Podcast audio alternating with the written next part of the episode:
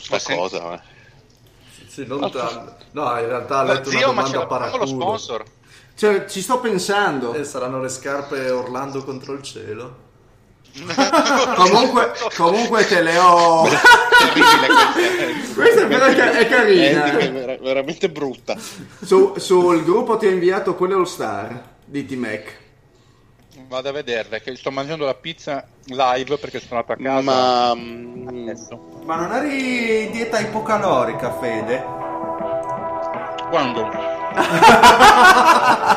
Resta connesso sul canale, sulla podcast tanto è free Qui si parla di NBA, top player MVP Di schiacciate tipo Neil, resto in guardia Michael Kidd Cambio vita, cambio mood, cambio stile, nuovo team Rap game, collet game, a noi ci trovi sempre caldi No fake, homies Nella storia Barclay sono in guerra con i Warrior Proprio come Stephen Curry, gioco a fianco LeBron James Top 10 come Kyrie, one shot Hall of Fame, Northside, tipo i Thunder Playmaker, sto davanti Come Tony Parker Ho una media come Garnett Come Boston, come i Lakers. Io sto dentro nel mio posto Sold out come i Blazer Noi campioni di ignoranza Qua si beve, siamo al nord Quando schiacci sfondo il vetro Ti ricordi Michael? Mi cade Omi sulla podcast Lascia stare poi la Fox online Già sai dei campioni dei playoff. Questo è basketball.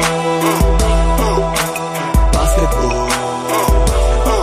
Questo è basketball. Basketball. Siamo campioni. Campioni. Siamo campioni. Campioni. Siamo campioni. Campioni. Siamo campioni. The Homies Benvenuti a questa nuovissima puntata di The Homies. La State- 150esima, per Eh, esattezza. 148esima puntata. State ascoltando la voce del Dile con me lo zio. Buonasera a tutti. Con me Leddy. Ciao Reggiz. Fede. Bella rega! E ovviamente il Mario The Brown. Buonasera a tutti, soprattutto a quelli che hanno l'asma. Vi siamo Buona- vicini. Esatto. Grazie. Volevo fare un ringraziamento come al solito ormai al nostro sponsor che settimanalmente insomma si alterna Ci con quello soldi, precedente. Esatto, questa settimana abbiamo l'onoranze funebri risorgi dalle ceneri. eh, che ci ha fatto avere qui Lady stasera tra di noi perché in realtà era più, più di là che di qua per un attimo invece Invece qua con noi che ci- grazie Eddie ci grazie regalerà la soprattutto Monster a breve. alle però- nostre onoranze funebri preferite Mi hanno onorato tantissimo. Però prima della Monster abbiamo il nostro solito bollettino dei caduti di questa settimana. La scorsa settimana mancava il Dile, questa settimana manca Lorenz d'Arabia perché ormai preso dal suo trasloco borghese bravo trasloco borghese che quindi è andato dove? Dove cazzo è andato? No, dal centro al centrissimo di Torino, perché Eh, esatto. quando, aumenta- quando si hanno i pippi si può tutto. Ormai è praticamente appaiato assieme ad Agnelli. Eh, Fu Agnelli però la salma. Invece di essere sotto, sotto aceto come, o sott'olio come le cipolline. Cos'è, in salamoia? No, sotto coca lui. Lorenzo in Salamoia. Poco, L'ho sentito prima, comunque ha detto che non poteva permettersi di lasciare i cingalesi da soli neanche un secondo, che gli dovevano portare la roba fatta per Ah, ma quindi, ma quindi il buon Lorenzo ha riattivato la schiavitù dopo 200 anni, bravo Lore. Boh, ma io quando gli ho fatto notare, ah, quindi hai ritirato sulla schiavitù? Perché se n'è mai Ma eh, andato? ascoltate, la scorsa settimana ha condotto er- ed eravate bravi e posati. Questa settimana ritorna il Dile e cominciamo a parlare di schiavo così. Bello così, siamo carichi. Ricordo i nostri link ficcanti per entrare dentro il gruppo Telegram. Vi aspettiamo a braccia aperte e non solo. Anche i nostri culi sono pronti per voi. Esatto, www.twitter.com slash TheHomiesPlayIt www.facebook.com slash TheHomiesPlayIt oppure nella descrizione di puntata su Play USA se scaricate la puntata dalle vostre camerette invece con iTunes eh, potete metterci stelline e recensioni che ci piacciono tanto e ci pompano alla grande ci motivano nella puntata della settimana Ma anche sono Spreaker, più- eh? abbiamo Abbiamo guadagnato una Spreaker. montagna di soldi questa Eh, settimana con Spreaker. C'era la, la pubblicità della Coop a inizio puntata, fantastico. Praticamente grazie al vostro download da Spreaker possiamo andare con i buoni della Coppa a fare spesa, questo è importante Sì, per sì. Possiamo prendere quantomeno le borse bio gratis. Non ci fanno pagare un E centesimo. con tutti quei soldi ci guardiamo le partite live, non come la gentaglia che guarda sul League Pass. Io sono arrivato a 365.000 partite NBA viste live, ci tengo a dirvelo. Comunque, Perché no. noi siamo giornalisti Comunque, veri, ragazzi, questa sarà sì, Assolutamente. Questa, questa è una puntata seria, ragazzi, perché giustamente puntata saremo seri. Eh, Siamo serissimi, ragazzi. Perfetto. Perfetto, allora, Edey, abbiamo la nostra monster ficcantissima. Sì, però prima abbiamo anche un get to know. Esatto, Oh! Un get to know fantastico, anzi particolare questa volta perché non essendoci più il Patrick che ci promulga la sua versione di get to know, abbiamo un get to La sua know versione di vita. anche, però eh, andato. No, è la sua versione dei fatti della sua vita. Tra Esatto. l'altro è perennemente falsa. E tra l'altro perennemente misera, anche se vogliamo. Ma basta parlare, basta parlare di quelli che non si possono difendere. Cioè, parlate quando le persone. Beh, ma lui può sono. intervenire quando vuole. Siete eh. sempre che parlate, spallate male di tutti, di No, chi non c'è, di- di chi non c'è, degli altri podcast, basta.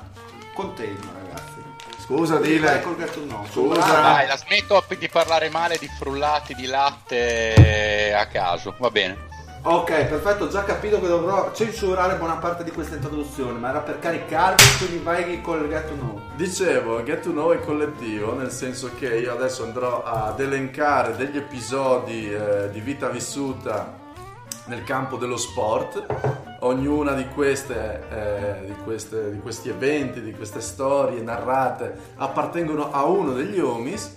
Io dirò solo la storia, sta agli ascoltatori riuscire a dire la storia di quale homies è. Ad associare Quale homies sarà? Associare Esatto. la storia all'homies. È un po' giusto. come l'indovina chi, no? Esatto. Esatto. Abbiamo Poi tra l'altro chi- parliamo di sport con noi come protagonisti, quindi già questo è un controsenso di vita, secondo me. Esatto. Esatto. Eh, e partiamo con eh, uno- una- un'esperienza nel judo perché dopo mesi di allenamento fatto in epoca elementari, no, solito sport eh, spinto dai genitori, eh, viene eseguita da questo Omis la prima gara ufficiale nel judo è con quello che si determina quanto uno è bravo. Prima gara vinta, stracciato l'avversario. cazzi, complimenti. Arriva la madre e dice: Ah, che bravo, sei forte, hai visto, eh, sei piccolo, però sei fortissimo. Cioè, sì, c'hai il Eh, però l'Omis eh, piccolo ha detto: Mamma, il judo mi fa cagare, io mollo. E quindi ha mollato così vincendo, però. Esatto. Nel momento dell'apice. Una carriera da 100% Un po' di come vittoria. accadrà a noi. Quando riusciremo a raggiungere la prima posizione su iTunes, ragazzi, sarà l'ora di mollare. Esatto. Quindi ascoltateci. esatto, quindi la prima storia è del, di- del mollatore del judo all'elementare. Il mollatore del judo. Chi sarà tra di noi? Chi può dirla? Vai avanti. Poi abbiamo eh, un altro Homies che dopo aver visto tanti bei film di Bruce Lee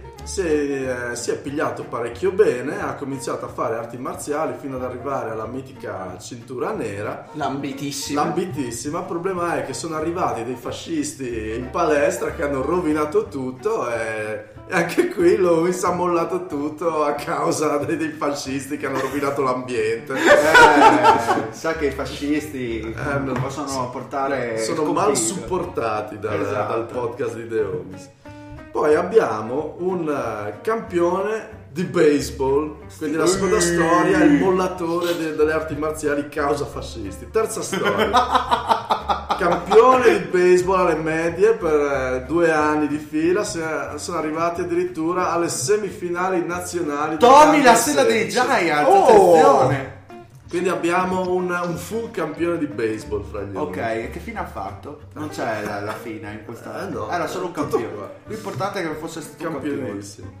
Poi abbiamo un campione anche di basket perché eh, la prima partita, sec- eh, due secondi dopo la palla 2, canestro.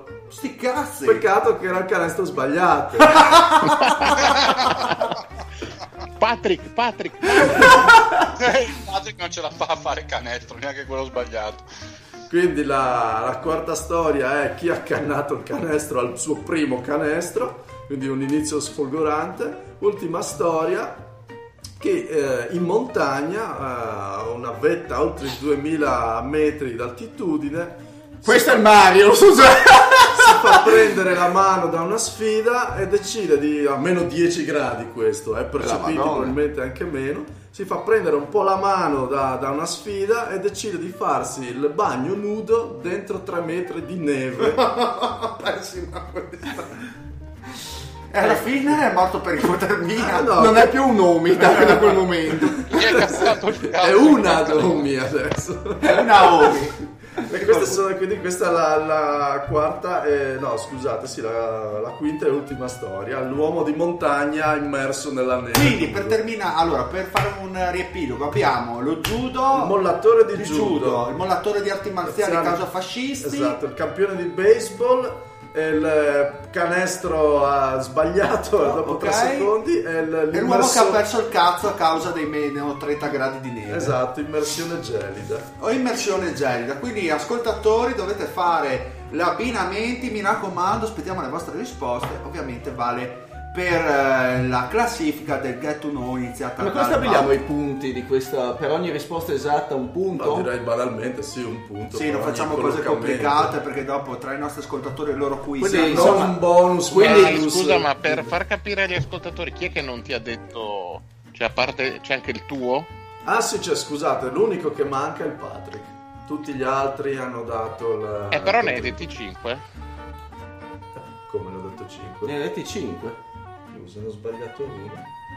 E chi manca, scusa? Fede? Ops.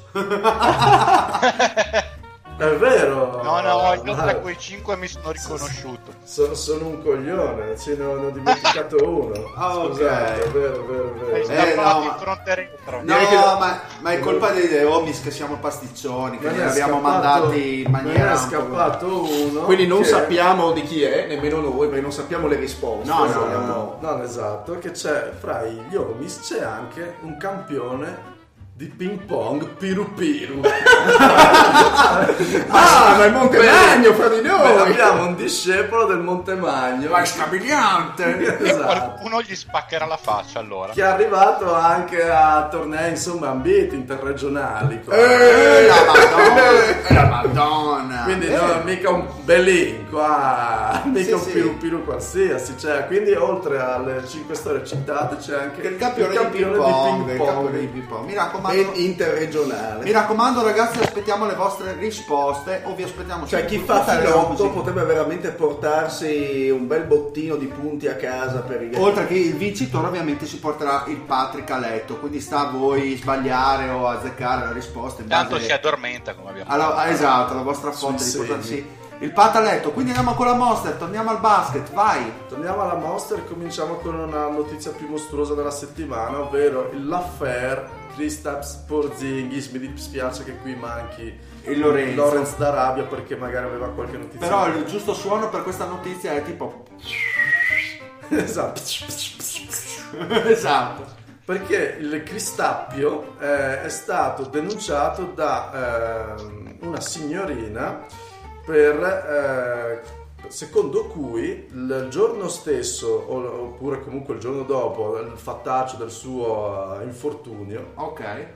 le sarebbe entrata nella camera da letto E non solo nella camera da letto, sarebbe presumo. entrata in camera da letto con insomma un fare un po' non troppo Dusmond diciamo è entrato in sua camera da letto e ha fatto il porcone ha fatto il porcone e pare che sia anche volato uno sganassone Aia, aia, aia. Eh, Perché qua l'episodio di violenza sono sta. state portate all'attenzione anche delle foto. Ovviamente qua non stiamo facendo tribunale in radio, qua questa è ancora l'indagine in corso, quindi non sappiamo Sì, nulla. la giustizia farà il suo corso. Ah, mi mi, sto già, mi sto già attivando. Sono state mostrate delle foto secondo con la vittima con eh, il viso spaccato e anche dei capelli Aia, strappati. aia. No, ma scusate, non vedo perché per queste cose il buon uh, Porzingis dovrebbe finire in, in gattabuia, voglio dire, fede è pur fra di noi ancora. Quindi, Sapevo che andava a finire male questa, questa tua frase. Da- da- a. Bologna si dice l'amore non ti tocca se non ti prendi un destro in bocca. Sante si- parole. La signorina non avrebbe aperto bocca in, eh, In quanto stupefatta, perché, Di quanto suturata. perché il buon Porzingis le avrebbe promesso 68 mila dollari tondi tondi Ma per perché il suo 68 silenzio. e non 65 Eh, o non 70? 70, guarda, non si sa. Perché 70 non voleva arrotondare, 69 magari era un aggravante di stupro. Quindi ha detto facciamo 68, dai. Quindi in cambio di questi 68 mila dollari avrebbe comprato l'omertà della ragazza. Il problema è che poi Porzingis ha detto ma col cazzo che te do i soldi. Eh, a te te devi stare in culà.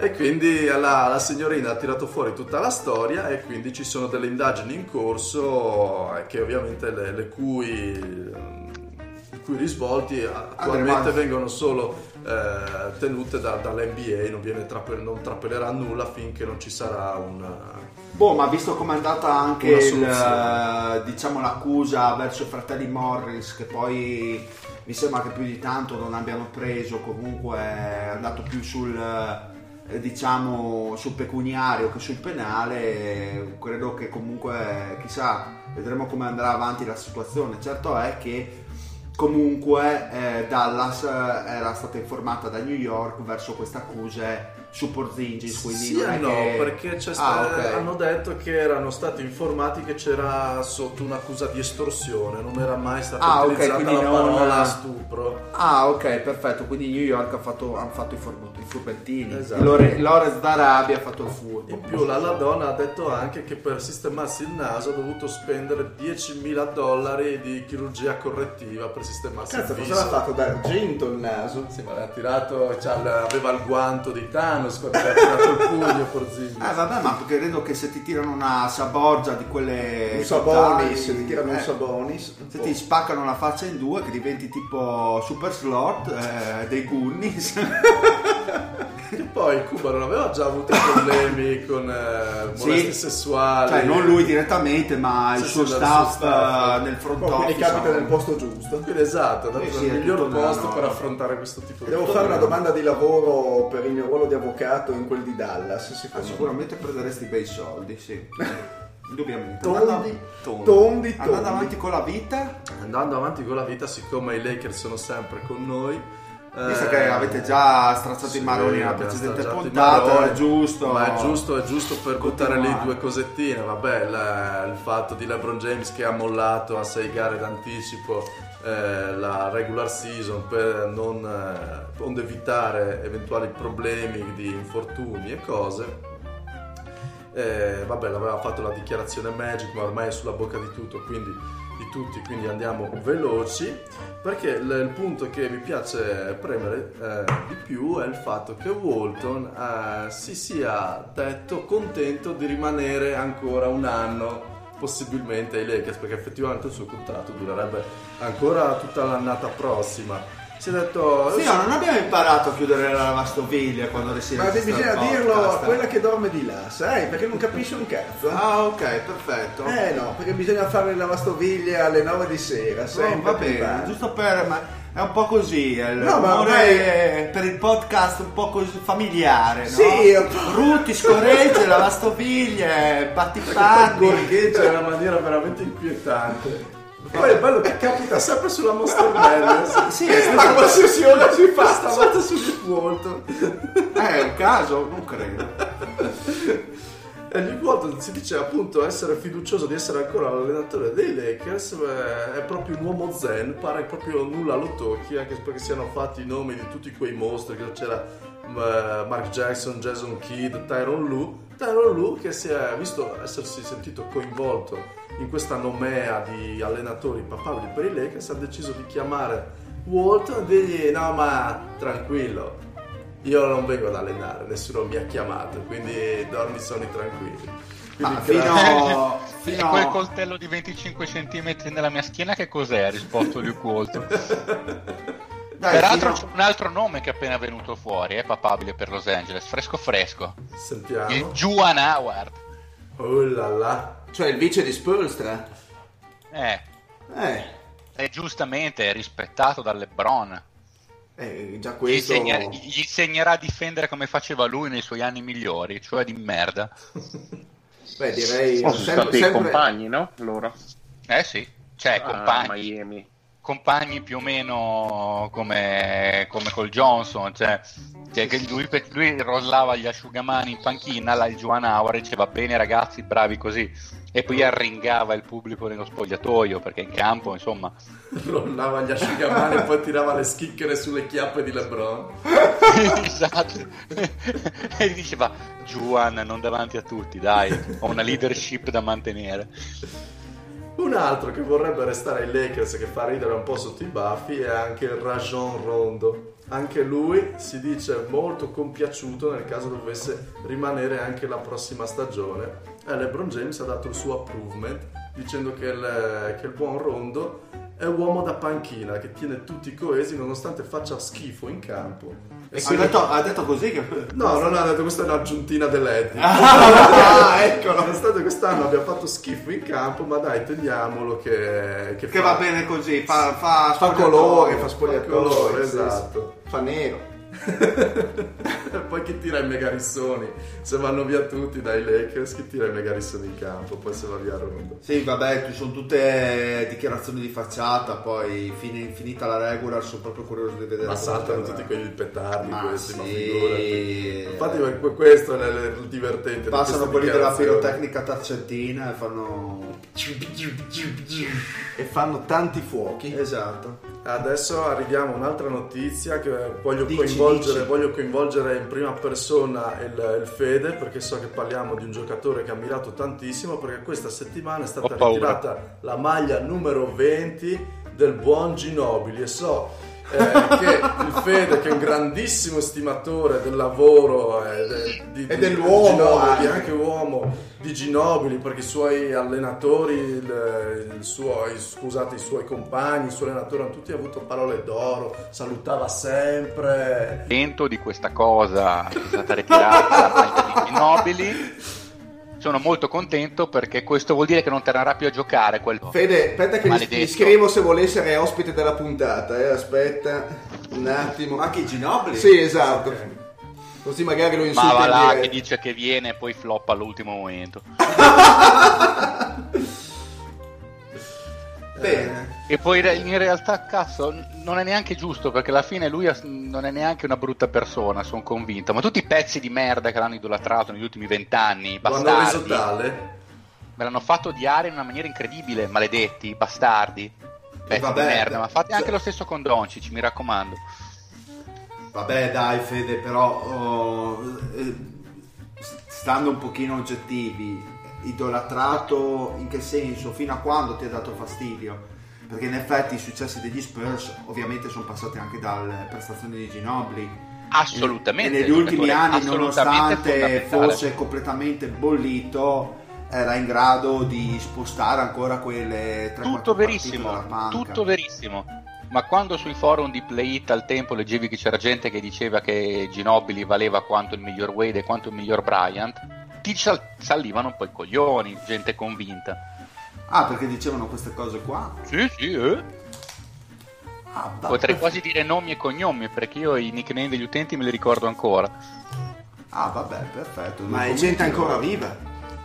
Eh, ma, boh, può essere. Può Quindi, essere. quindi non possiamo Io spero, fare, di, io- io spero di no, però può essere.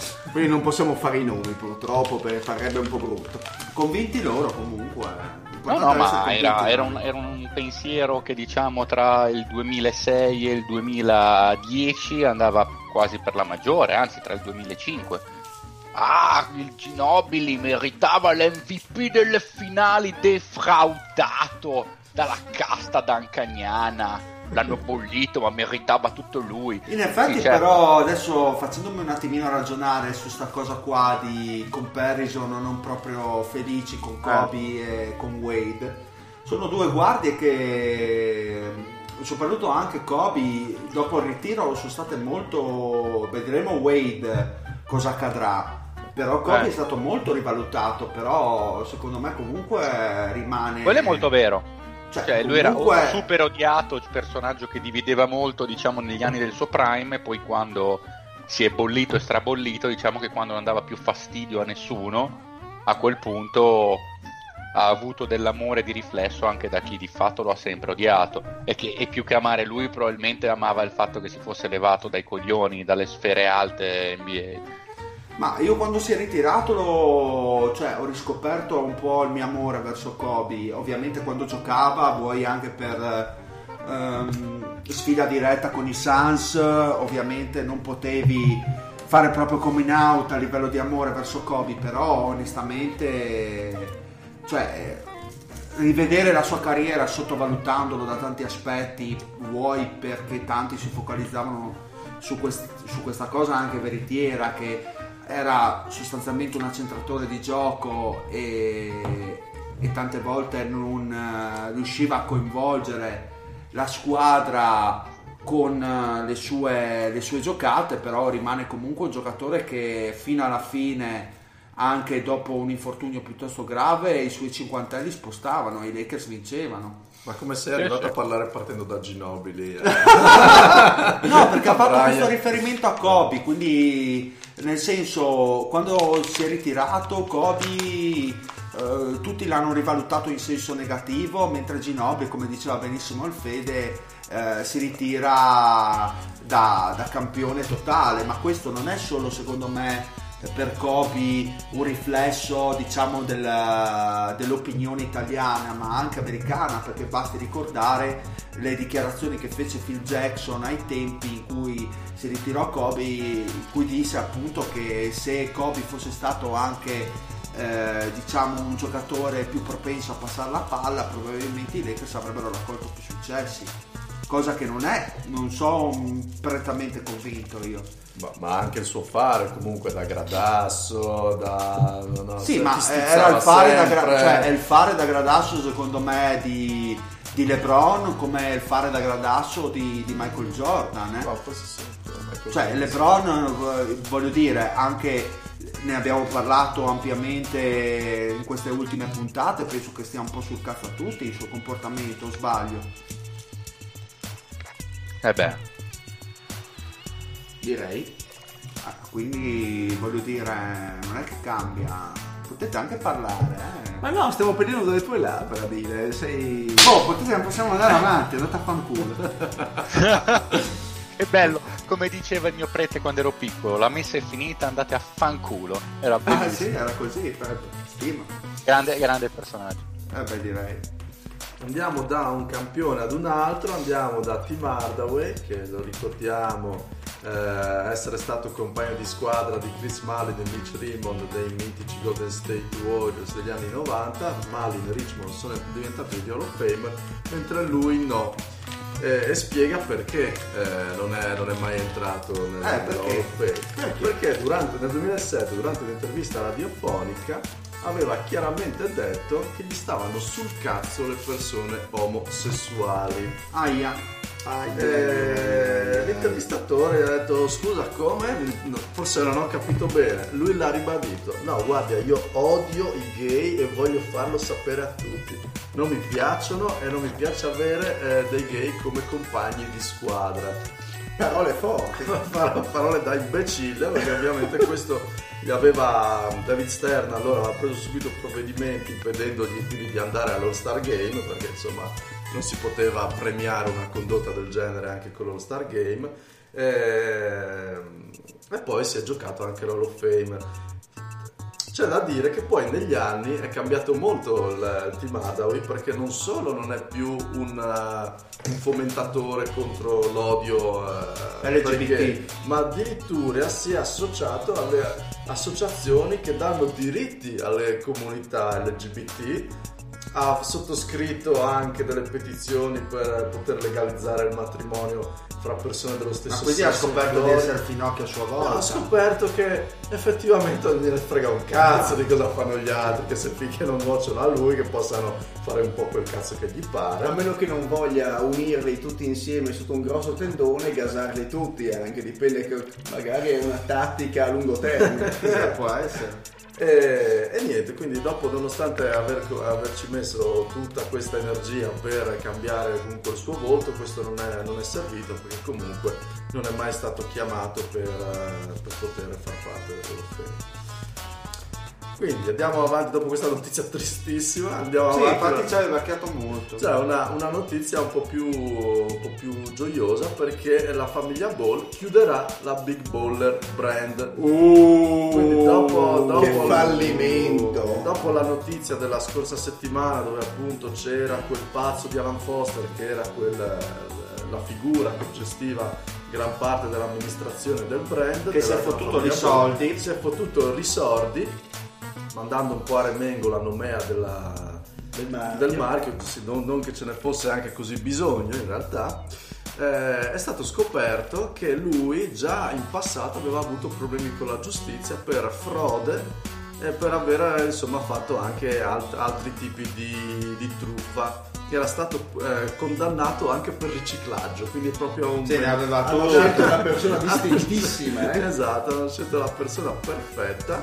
E, e niente, Lonzo, che mi pare sia titolare del 51% della compagnia, si vede quindi costretto a chiudere eh, il brand, tanto comunque si era già convertito a Nike. E c'è stato un video divertente del suo agente che ha postato su Instagram mentre butta via nella scovazze le scarpe della BBB, della Big Baller Brand. Cagando in testa a suo padre, di riflesso Esatto. così.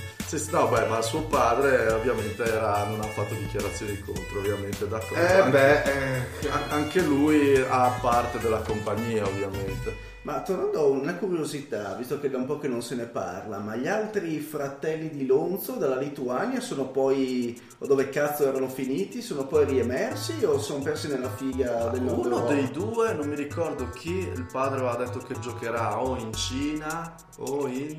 boh, non mi ricordo. Ma era per sapere se avevate Io ave- notizie. Avevo, avevo intraletto una notizia simile ma non ci avevo dato attenzione. Mi ricordo che... eh, non so se gli altri deoni se sanno qualche La fatto la una- Melo lì Angelo. Una sparata su questo... Mai più visti né sentiti. Ok, perfetto. È molto contento di ciò, tra l'altro. Non so, forse ancora in prigione. Allora vado nel frattempo a Quello di informarmi mezzo. io. Che lo- con la- la Ah, perché aveva problemi con la legge? Ma sì, quel caso che quando sono andati In Cina. erano in In Cina. Cina, Ah, eh, ok, non avevano saccheggiato un, un, eh, un- un negozio, era tipo intervenuto Trump, non ti ricordi la storia? Sì, sì, non mi ricordo, pensavo si fosse risolta per quello. Boh, s- Col, spero eh, di no. Cioè, con l'intervento del presidentissimo pensavo si fosse risolta poi a tra luce e vino, ma sa mai nella vita. Jerry West andando Ok. avanti, quindi andiamo dai Clippers. Jerry West si dice ancora tutt'oggi sorpreso, eh, sorpreso in maniera positiva, della trade di- che ha portato da loro Zubaz. Eh, e si è detto completamente incredulo quando è stato contattato dai Lakers per fare questa trade dove gli hanno dato un giovane, e vabbè Beasley, eh, così per condire, in cambio di quel mortaccio di Muscala. Dice che dopo aver messo giù il telefono si è lasciato andare in una grandissima risata. È quello che si Belle le dichiarazioni in pubblico di ste cose, veramente un mito. Ha detto che dopo aver messo giù il telefono si è fatto una bella risata e ha accettato immediatamente lo scambio ridendo col sorriso sulle labbra. Ben fatta, grande Jerry. Sì, sempre number one lui. Ecco, adesso ragazzi arriviamo al momento che vi piace tanto, al momento delle notizie trash. Ne ho solo due purtroppo questa, questa settimana. C'è Jordan Bell. Oddio, già quelle prima non era male comunque. eh. Vabbè, anche quello è vero. Eh, c'è Jordan Bell che per fare uno scherzone al suo assistant eh, Mike Brown ha ben deciso che mentre erano, eh, erano fuori per una, una partita fuori casa, erano in albergo, ha deciso di comprare un film porno dell'albergo e segnarlo a nome di Mike Brown. Peccato che sta cosa gli ha fatto saltare una partita perché c'è stato un provvedimento disciplinare per queste Eh, stronzate. ma cazzo, non si può neanche fare gli scherzetti adesso, ma dai, serietà. Eh, non era la prima volta che Jordan Bell faceva queste bricconate da, da, da, da demente. demente. E poi ha... ha fatto una dichiarazione dove dice: "Sem- Sembra proprio che abbia fatto il metodo Stanislaschi, è diventato un'altra persona. Ho fatto un errore di giudizio, pensavo di fare qualcosa di divertente, ma non ero così. Chiedo scusa alle persone coinvolte e spero di voltare pagina. È stata un'esperienza da cui ho imparato dal punto, tantissimo dal punto di vista etico. Però, devo dire, è anche stato molto divertente. ha capito tutto. non ho capito un cazzo. Veramente davvero mito. un grandissimo imbecille anche perché questa, tra l'altro questa, quest'estate non va, dovrebbe anche rifirmare. Ma non rifirmerà, non lo rifirmeranno, sono quasi certo. Nonostante sia un uomo spogliatoio, un uomo così burlone. Esatto. Eh, ultima, ultima notizia, abbiamo, ripeschiamo dal dimenticatoio Comi Brown. Porco cane. Comi Brown che è stato arrestato perché aveva l'auto piena zeppa di marijuana. perché è stato, è stato beccato mentre stava andando con una macchina sua, però che non stava guidando lui, dalla polizia che eh, sentendo odore, un odore particolare hanno aperto il bagagliaio e hanno trovato Bogotà dentro. hanno trovato un, un bel quantitativo eh, di, fio- di infiorescenze di marijuana Come mai parli così tecnico? con, eh, con anche tutti quei prodotti trash classici che si accompagnano alla marijuana, il tè alla marijuana, l'essenza per le candele alla marijuana, I biscottini. la crema alla marijuana, i biscottini, tutte queste stronzate qua. Lo volevano arrestare, ma come Brown nella macchina della polizia non ci entrava. E l'hanno messo sul portapacchi. Quindi hanno dovuto chiamare il furgone per, per Il portarselo camionato. via. Sì, esatto. Incredibile. Bella questa. Bravo, bravo come Brown, veramente un genio. Boh, adesso sappiamo a chi chiedere la roba buona. Perfetto. Se vuoi un bel tè anche. Le, le- E con questa, ultima, e con questa ultima notizia regalata dall'Eddie e dal grandissimo Kwame Brown andiamo all'argomento centrale di questa puntata, ovvero gli allenatori. Avevamo cominciato con Lloyd Pierce Atlanta e finito con Luke Walton dei Los Angeles Lakers. E andiamo avanti quindi con la, la seconda metà di questa listona degli allenatori. Quindi cerchiamo un attimino di capire gli, and- gli andamenti e l'apporto che hanno dato questi head coach alle rispettive squadre, sempre grazie all'ausilio, all'intelligence dei The Homies.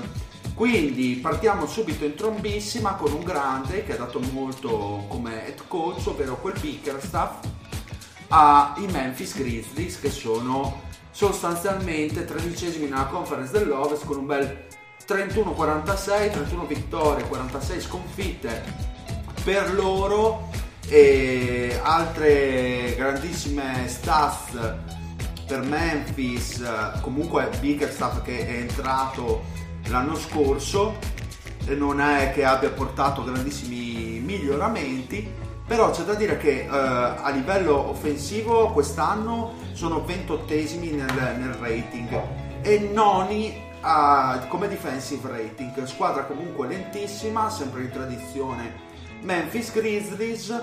Un'altra cosa che magari può portare diciamo acqua al mulino di Bickerstaff è eh, la crescita che ha avuto ovviamente quest'anno Jalen Jackson dagli inizi fino alla fine, ovvero il loro rookie e ovviamente bisogna pensare che Bickerstaff sostanzialmente è un allenatore messo lì in questa fase di transizione dei Grizzlies per poi ripartire e accaparandosi anche una buona scelta quest'anno, quindi è una squadra da tanchi. Bene, cosa diciamo di questo Bickerstaff? Ci sono degli elementi che vi hanno sorpreso in positivo o, o, insomma si è rivelato quell'allenatore abbastanza mediocre che avevamo visto anche in seno a Houston prima dei Memphis Grizzlies? Mario. Ma abbastanza, abbastanza medio. Io in realtà mi aspettavo anche di peggio. E comunque ha fatto un gran bel inizio di stagione, poi ha fatto, il Memphis è andato oggettivamente mai nella parte centrale, adesso sta di nuovo facendo abbastanza bene, ma siamo nella parte di stagione in cui chiama un po' degli altri. Sì, a babbo morto, diciamo che a tirare su qualche vittoria ci si riesce. D'altronde più o meno tutte avevano andato tra le 30 e le 35 vittorie a memoria, come previsto, quindi ha rispettato anche quello che ci si aspettava, quindi non si può dire che abbia fatto esageratamente schifo, cioè non, non sono a 20 vittorie Memphis Grizzlies. Tra gli infortuni, le trade eh, e tutto quanto, non aveva dato una brutta impronta, secondo me. Il problema è che con l'età anche della squadra, ma anche per come è fatta a livello atletico, questi qui sono costretti a giocare lentissimi, hanno l'ultimo pace della Lega tutt'oggi, però sono tra i primi 10 per rating difensivi e alla fin fine non è che hanno chissà che cosa a livello difensivo, soprattutto in questo momento, quindi non ha fatto un brutto anche rotto. Eh, tra l'altro. Tanto per condire il. Quindi eh, non gliene farei, non, non credo che ci sarebbe voluto tut- tutt'altra caratura di allenatore per ottenere risultati sensibilmente migliori di questi, a mio avviso. È un allenatore che ti porti avanti per lungo tempo facendo crescere un progetto o come dicevo prima un allenatore di transizione? Eh, beh, dipendesse da me sarebbe un allenatore di, di transizione, loro se lo sono tenuto però.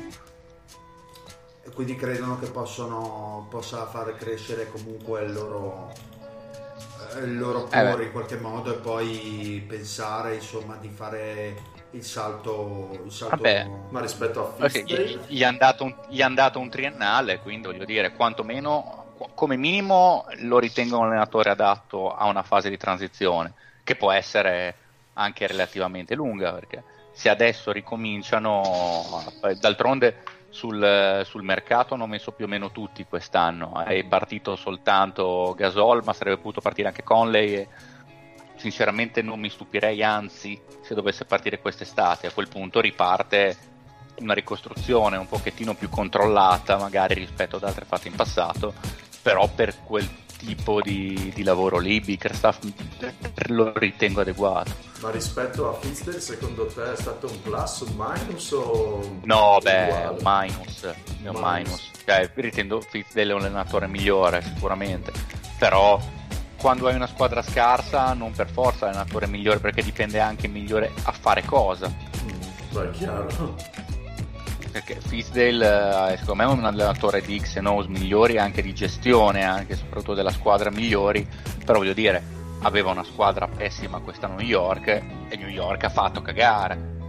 Quindi schifo per schifo non ti serve un Fisdale per far cagare. Va benissimo anzi a volte ti fa gioco un giocatore uno peggiore. A volte ti va benissimo uno Scott Brooks che ti fa crescere internamente i, i giocatori che, che hai già in seno. Poi quando hai una squadra da 50 vittorie inizia a essere inadeguato. In NBA in realtà ci sono allenatori che sono molto adatti a determinate situazioni che poi sono perfetti, tipo Scott Skiles sarà perfetto in questo senso. Qualche anno fa era il classico allenatore che prendevi per due anni, ti ribaltava mentalmente la squadra, ti faceva lo- fare il passaggio da squadra in ricostruzione a squadra di medio livello e poi lo cambiavi. Perfetto, avete altre cose da dire su Bickerstaff? Se vi è piaciuto o meno il suo operato, abbiamo detto tutto, passiamo eh, su, su Spolstra. Sui Miami Heat, allora, eh, questi Heat che per ora questa settimana sono 38, eh, hanno 38 vittorie e 39 sconfitte, ottavi eh, nello spot della Conference dell'Est, quindi Tutto in zona- divenire. tutto in divenire perché Orlando è lontana solo mezza partita da Miami, quindi non è ancora detto che possano raggiungere lo spot dei playoff. Va detto a difesa di Miami che dall'All Star hanno raggiunto, hanno avuto 12 vittorie e 8 sconfitte. Una Miami diciamo che ha avuto ovviamente degli alti e bassi, eh, rimangono comunque eh, tra le migliori difese NBA, si parla comunque tra le migliori 10 defensive rating e un attacco ovviamente tra gli ultimi 10 ma eh, credo che il roster parli per sé. Poi anche un Dre- Dragic che comunque è stato abbastanza a metà servizio causa infortunio e fatto due mesi ai box. Esatto, eh, quindi non è propriamente una squadra sana, diciamo. Anzi, eh, oltre a Dragic va detto che per dire il terzo loro miro- miglior scorer è Wade che ha 37 anni, quindi credo che sia in chiusura. Eh, Winslow ha giocato 61 partite, Whiteside ha giocato 68 partite, quello che se ne è pippato è tutti state Richardson che ne, se ne è fatte 72. Che però adesso tra, la- tra l'altro è fuori per infortunio, non, non lungo ma comunque fuori per infortunio, quindi comunque una squadra che a pieno regime con i suoi- tutti i suoi elementi non è che eh, l'abbiamo vista molto quest'anno.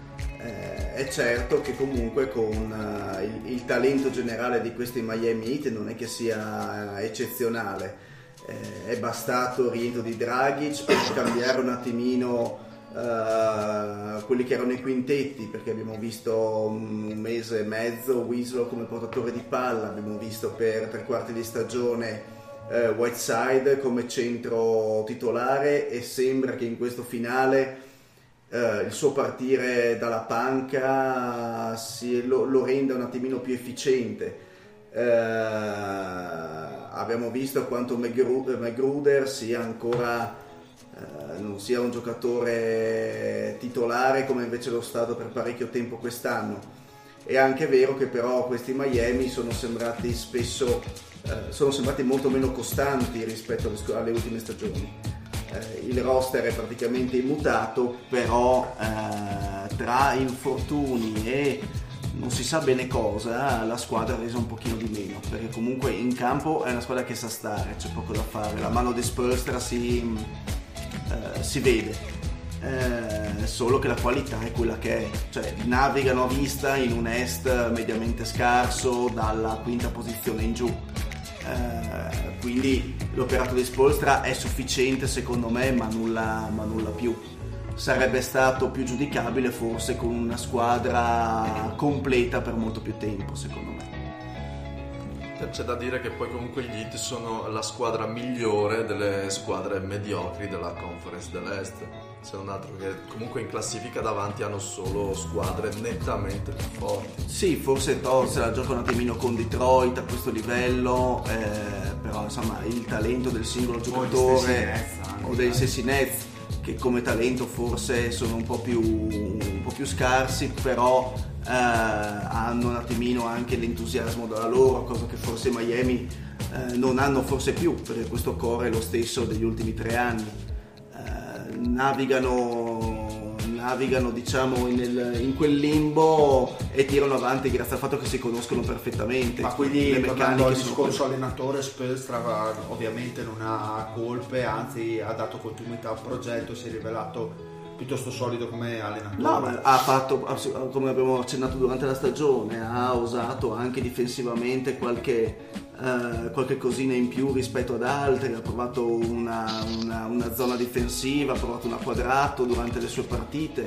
Eh, secondo me eh, sono mancati gli spunti dei giocatori singoli perché Richardson dello scorso anno, nonostante la buona stagione nella prima parte almeno, secondo me ha perso in quelle che erano un po' le sue qualità come diciamo penetratore, l'uscita dai blocchi Ehm, lì secondo me ha perso, ha perso qualcosina. Eh, Wade sappiamo che non è più lo stesso anche se sta comunque rendendo ma eh, non, si può, non si può pretendere l'infinito. E anche Waiters che comunque è un giocatore che ha punti in mano ha giocato molto poco. Infatti questa è una squadra che veramente segna non so se una delle ultime per punti segnati quando segni poco eh, come si diceva anche il Follis riguardo al college che un po' si può paragonare anche all'NBA puoi difendere benissimo ma se non, se non la butti dentro se segni poco diventa anche difficile portarti a casa delle vittorie o un numero considerevole di vittorie c'è poco da fare Orlando Miami, se dovessi andare, doveste andare a scommettere alla season domani. Miami. Miami. Miami All'ultima che ritengo anch'io. Miami è più costante sicuro quindi dà più, più garanzie da questo punto di vista eh, Orlando secondo è forse anche più abituato Sì, a, a a queste pressioni decisivi. esatto Sì. e poi Orlando ha dimostrato che il suo periodo d'oro è terminato un mese fa quindi ora naviga tra una vittoria e una sconfitta non è propriamente in un periodo Brillante. molto Sì, dai, è, brillante. se- è 7-3 nelle ultime 10, però ha perso l'ultima, insomma. Sì, Tra l'altro esatto. non, non Eh. giocano tipo contro l'ultima giornata o qualcosa del genere. Mm, non mi ricordo, ma ci possiamo guardare molto in fretta. controllo. Allora, Miami Heat. No, gli Heat hanno i Nets, no, allora erano altre due che si scontravano. Forse Pistons, Hornets e, e Magic si scontravano tra di loro. Secondo me, ripeto, ho fatto un buon lavoro anche perché ha, per conto mio, mh, cercato anche di migliorare offensivamente un pochino la squadra. Adesso dovrei un attimino eh, vedere, però, ehm, anzi no, ha peggiorato eh, quelli che erano ad esempio il, le soluzioni dall'arco. Eh, mi sembravano abbastanza ficcanti, ma forse sono le partite che, che, ho visto io dei Miami Heat in realtà rispetto allo scorso anno ha peggiorato sia nei tentativi che nelle realizzazioni.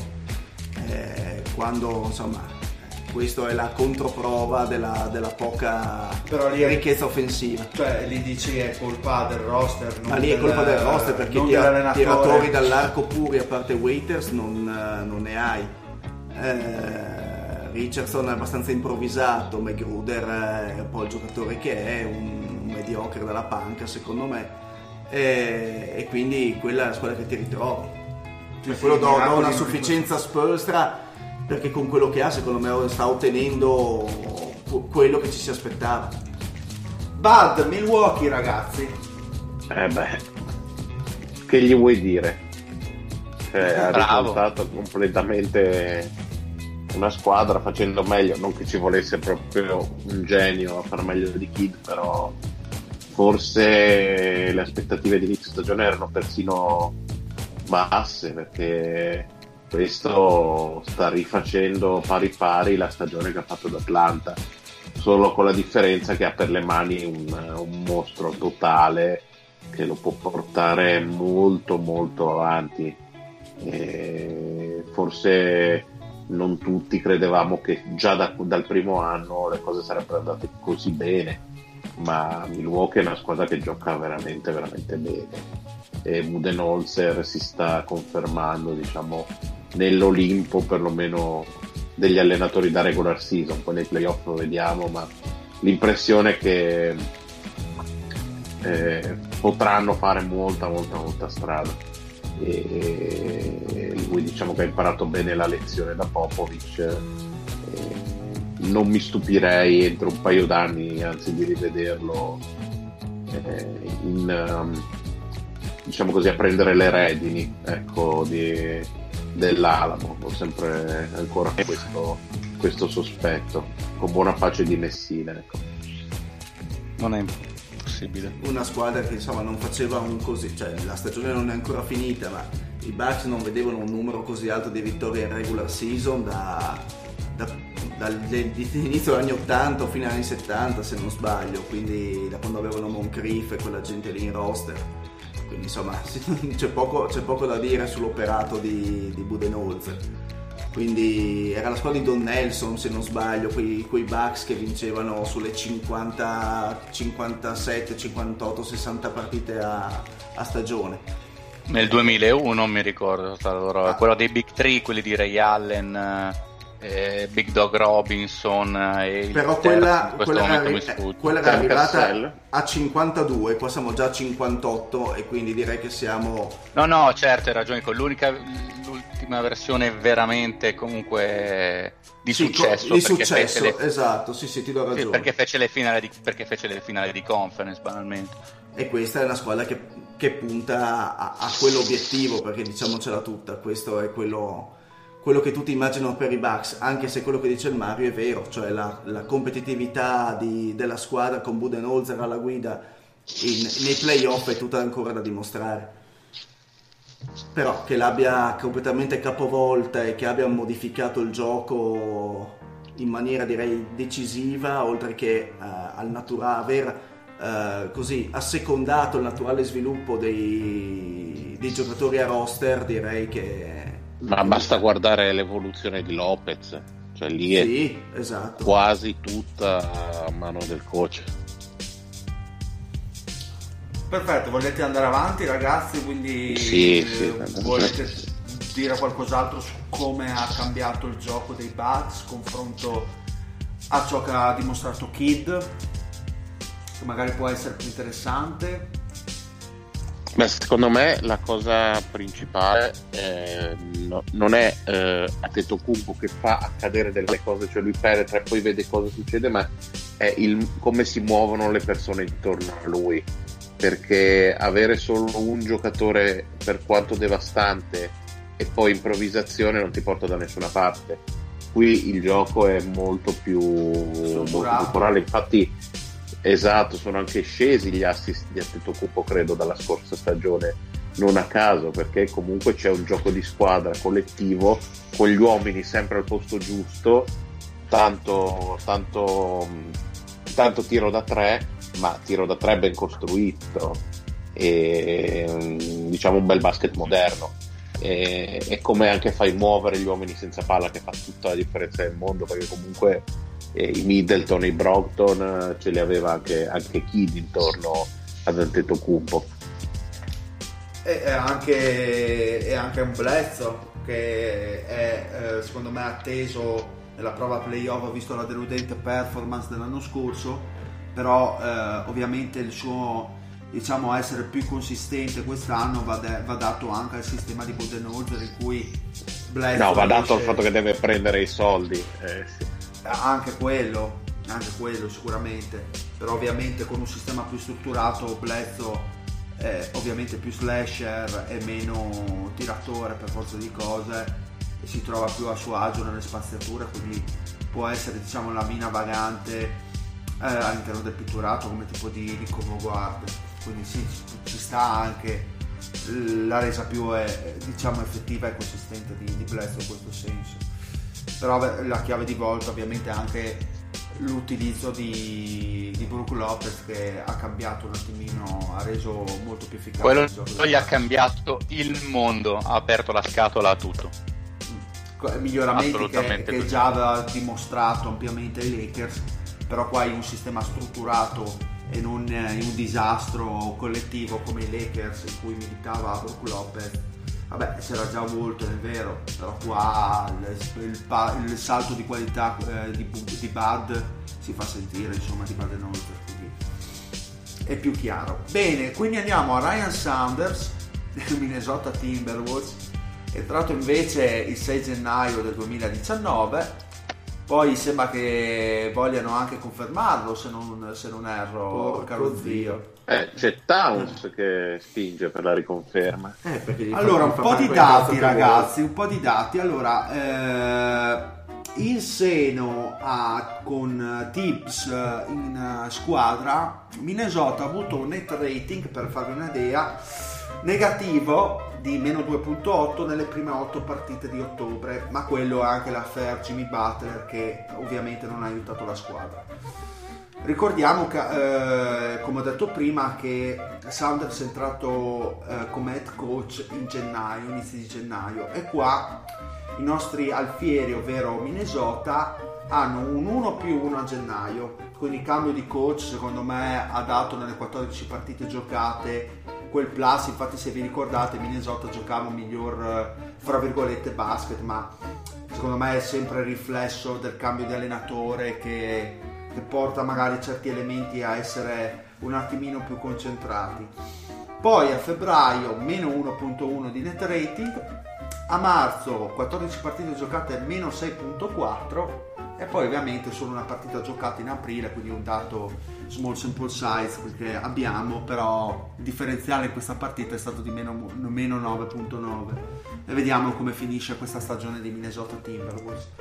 Detto ciò, eh, miglioramenti sono avvenuti dal punto di vista offensivo, però si parla di uno scarto, diciamo, dipende da mese a mese, eh, nel- nella direzione di, di- di Ryan Sanders, però il resto veramente poca roba. Quindi, zio, questo Sanders, di che ne facciamo? Ma io. Cioè, gli diamo fiducia o nell'umido. lo buttiamo nell'umido? Io se potessi lo butterei nell'umido anche perché insomma si vede che è abbastanza un incompetente. Ma Eh, non hai lealtà, zio, è una ma- vergogna. Ma puoi dirlo, puoi, puoi urlarlo che non ho lealtà, eh, anche perché insomma eh, fino Lo urlo, lo urlo, sei maledetto. nelle prime 40 partite di, di stagione in cui ha giocato eh, in cui ha allenato Tips, la squadra era intorno al 50%, ora eh, con Sounders siamo, se non sbaglio, 15-22, qualcosa del genere, tra vinte e perse, quindi eh, il dato è abbastanza impietoso, anche perché quando le altre squadre hanno incominciato a, a un attimino a pedalare per conquistarsi i po- i posti ai playoff, eh, Minnesota i tirato i sono, sono un attimino sciolti, è vero anche che eh, non, mh, imputare a Sounders tutte le colpe, ni, nel senso che gran parte delle colpe forse quest'anno l'hanno avute la, l'ha avuta la proprietà, eh, che non si è dimostrata incompetente ancora una volta. Però Posto All Star 7-13, 7 vinte 13 Esatto. perse. e più che altro è vedere come eh, in tre anni non si è ancora costruito un minimo di sistema, questo fa abbastanza rabbrividire.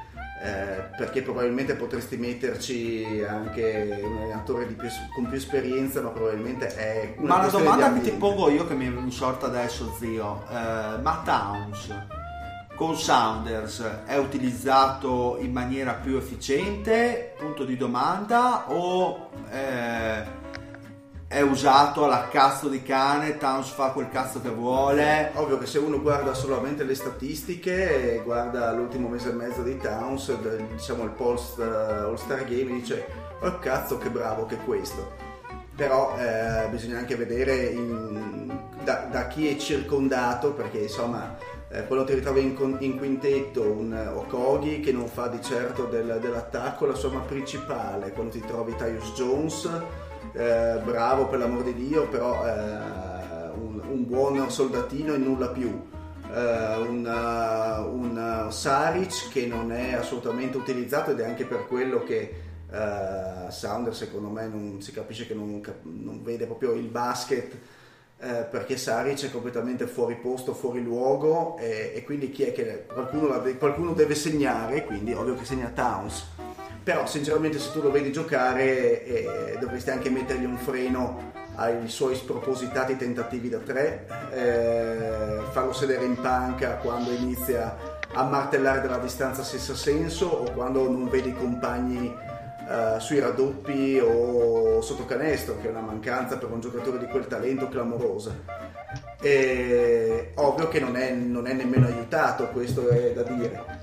Però il- l'allenatore invece di sbracciarsi e camminare in lungo in largo consumando il parquet dovrebbe fare anche qualcos'altro, secondo me. E- è vero che non è stato aiutato. Zio? Ehi là. Ah, tu cosa faresti per migliorare la gestione di Saric? Che, con- con- che secondo me comunque non viene utilizzato effettivamente al, al suo meglio, potrebbe fare meglio secondo me, con Mm, un giocatore di talento. allora, viene utilizzato come veniva utilizzato Gibson e questo è l'errore più clamoroso La secondo Madonna, me. addirittura. Eh, nel senso che Gibson è un giocatore che si muove dentro l'area e Saric è un giocatore che è molto più mobile e che può spaziare e allontanarsi dal canestro. Quindi quello che ci vuole è creare eh, dei blocchi per riuscire a trovare Saric smarcato, perché un lungo di quel genere ha una buona mano ma ha un'incapacità dovuta alla sua costituzione fisica e alle sue abilità di non uscita dai blocchi, quindi ovviamente non è una guardia eh, lo devi far trovare pronto e tendenzialmente preferibilmente di fronte a canestro. Invece in questa posizione viene preferito Towns.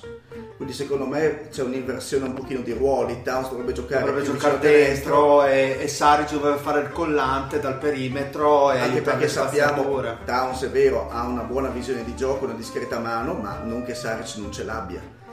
È vero anche che, che è mancato praticamente da, genna- da dicembre, è mancato dallo scambio, praticamente da, ha giocato un mese dopo lo scambio Covington e poi si è infortunato, eh, senza precisare la lunghezza di questo, di questo infortunio fin dall'inizio.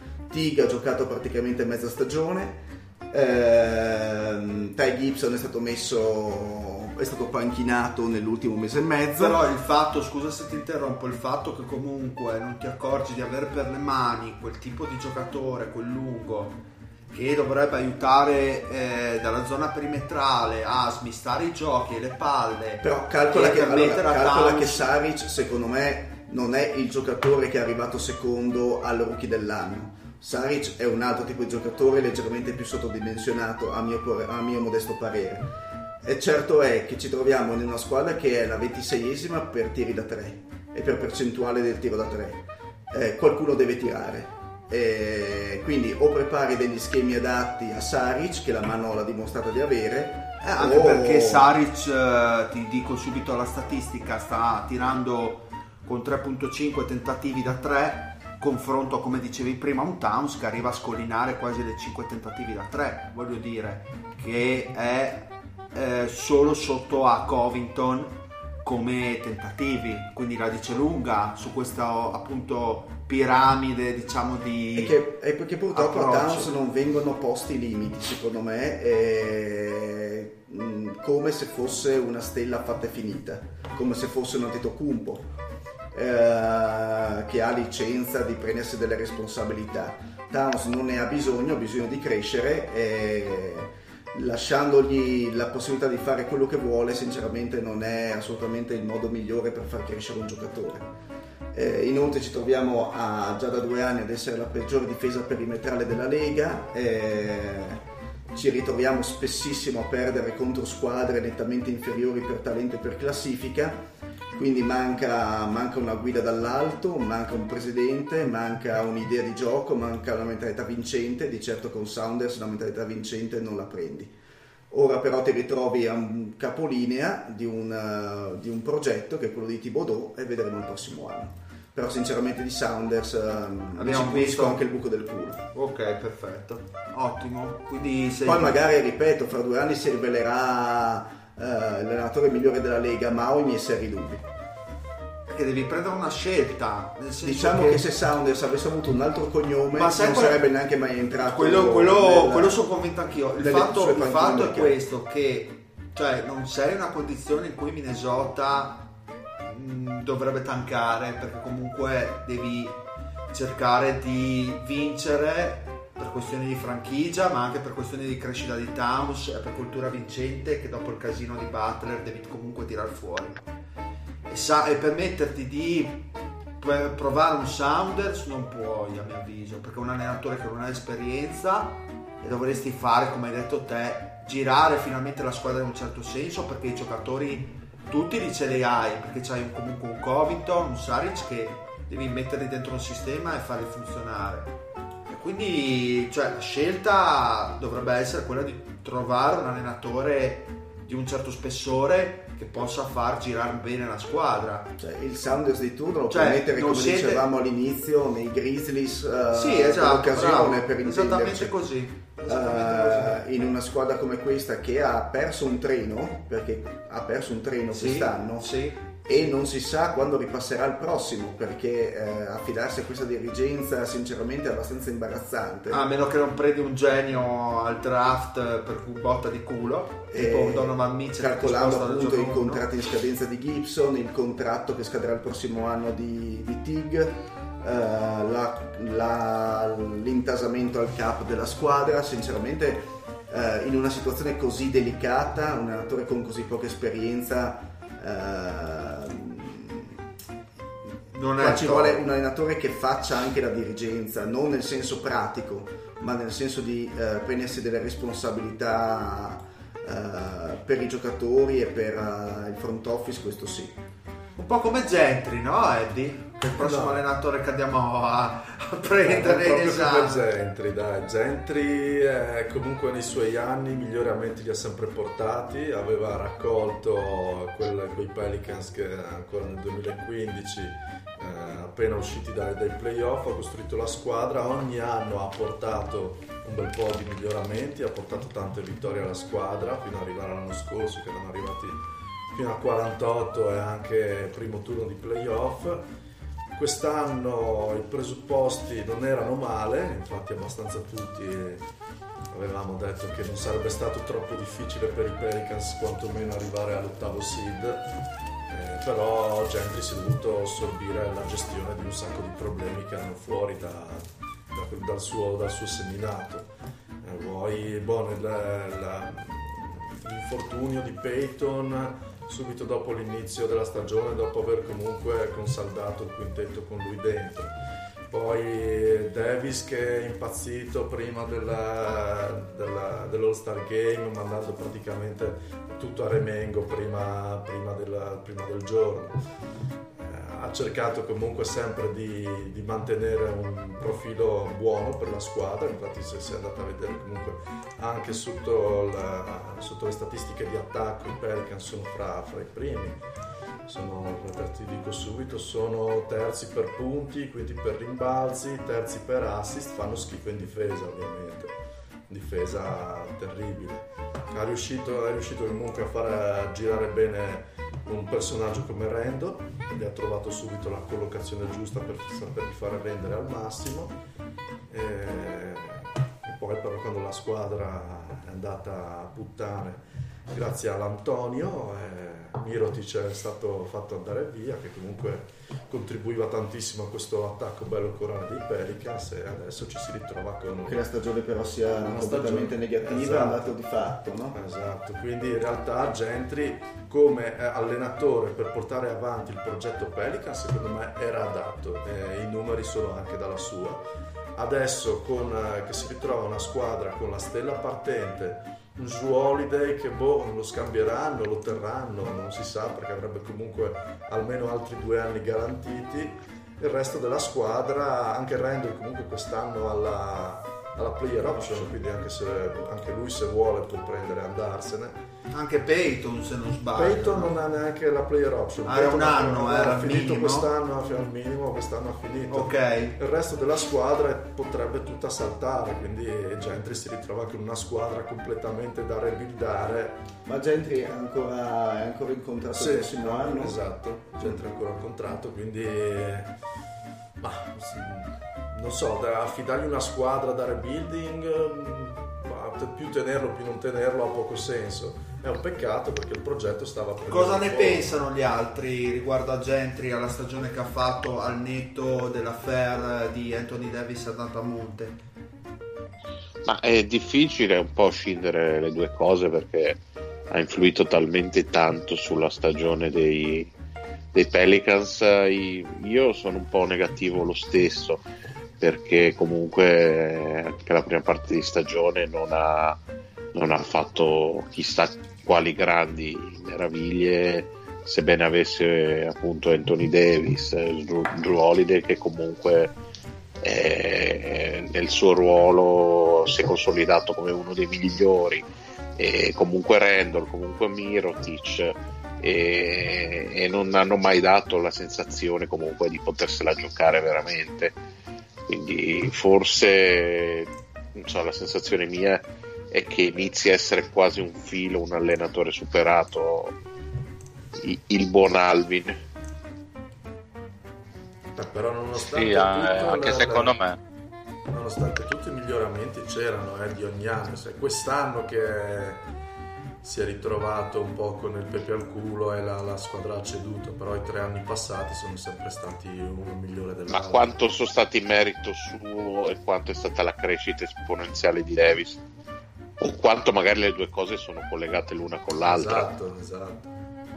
Ma diciamo però a favore di Gentry che in questi anni, questo ultimo anno compreso, eh, non ha lavorato, eh, faccio il paragone anche con la situazione di Minnesota, nella, nella situazione migliore in termini di società. Quindi lavorare con un roster mal, assortito, è vero, hai in seno uno dei giocatori più forti della Lega, però intorno, eh, Holiday a parte, hai poco altro. ehm, non è, che, non è che aiuti. Sappiamo benissimo quanto un solo giocatore non ti porta a- necessariamente a- ad andare ai playoff o a vincere qualcosa. No, soprattutto in questo Ovest di quest'anno. Tra l'altro. probabilmente se fosse stato l'Ovest dell'anno scorso, Quindi Gentry è vero, non, non ha- cioè, i New Orleans Pelicans non mi sono mai piaciuti in termini di gioco, eh, esteticamente parlando, tatticamente parlando. ma non sono Eh. mai stati bellissimi da vedere perché non è, non è mai stato un gioco corale. Quello è certo. Non, non abbiamo avuto... Cioè, tutto andava abbastanza sul bello e cattivo tempo di Davis, eh, dominante come al solito.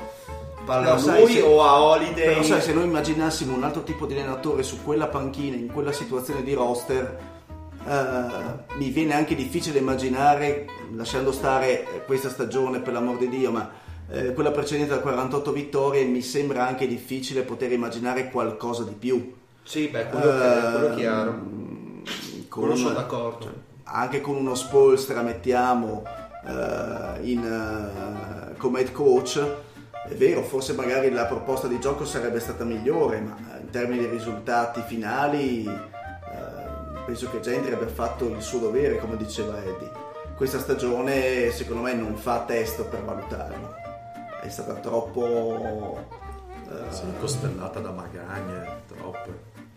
Dipende quanto gente poi ha voglia di farsi ancora un anno ai Pelicans in situazione Io personalmente gli darei un, un senza voto per Gentry, perché se mancasse la stella principale come è mancato Davis per così tanto tempo e in questo modo, condizionando l'ambiente, sfido chiunque a rendere.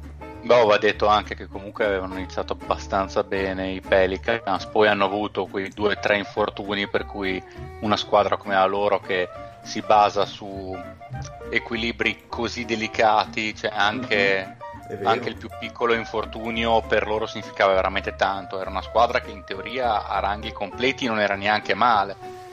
Era una squadra tranquillamente da 45 vittorie, come minimo, forse anche qualcosa di più, però con tutti quanti, con tutti quanti presenti. Un, un piccolo infortunio per loro valeva, valeva veramente doppio, perché detto- pochissima qualità. Va detto che, cioè, comunque a percentuali di vittorie era una squadra da 40% anche prima dell'affair, diciamo, di Davis quest'anno.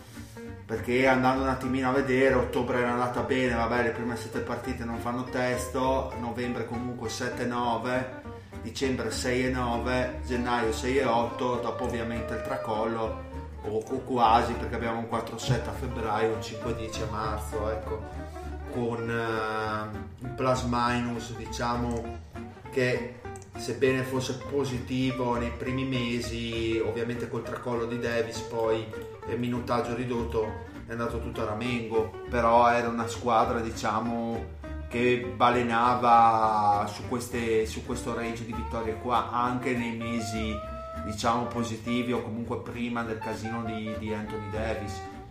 Come net rating per dire il più positivo è stato gennaio ecco che era 3.6 però per il resto è stata una squadra con un sali e scendi continuo anche prima diciamo del, diciamo, del casino con, con Davis. Quindi una stagione che secondo me è stata dettata dal fatto che l'Ovest era molto competitivo quest'anno e hanno fatto fatica se no probabilmente Davis non si sarebbe avrebbe tenuto magari botta o non avrebbe premuto per, per fare la trade secondo me se era veramente a livello dell'anno scorso Se fosse stato tranquillamente in corsa per i playoff non avrebbe fatto grandi storie.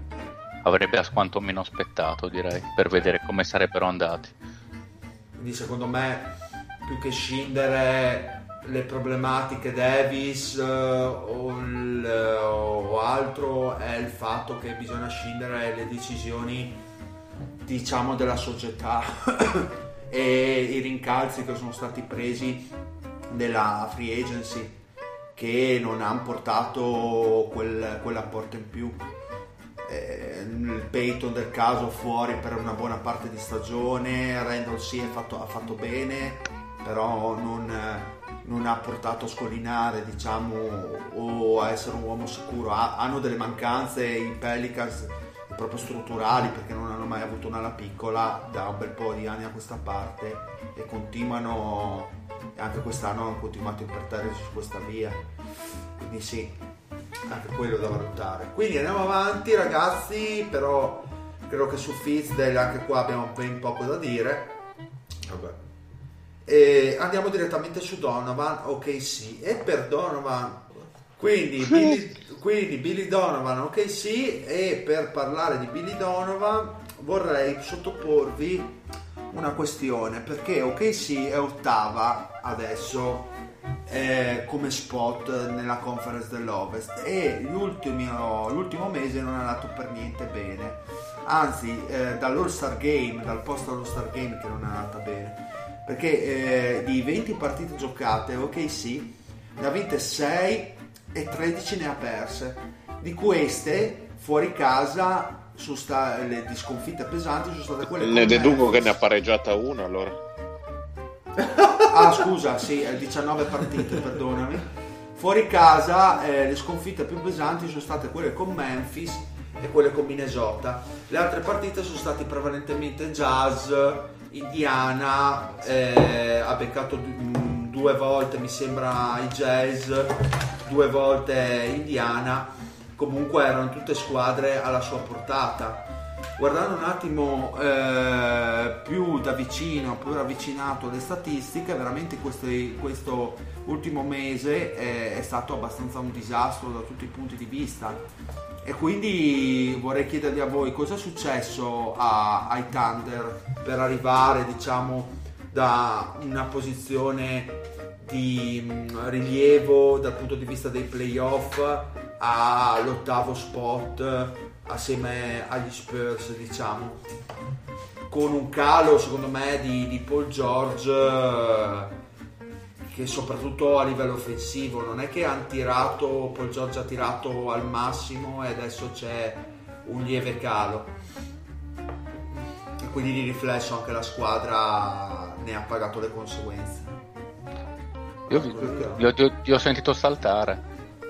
Ah, non sentivate più dire? Io no. Tra l'altro il Mario è sparito.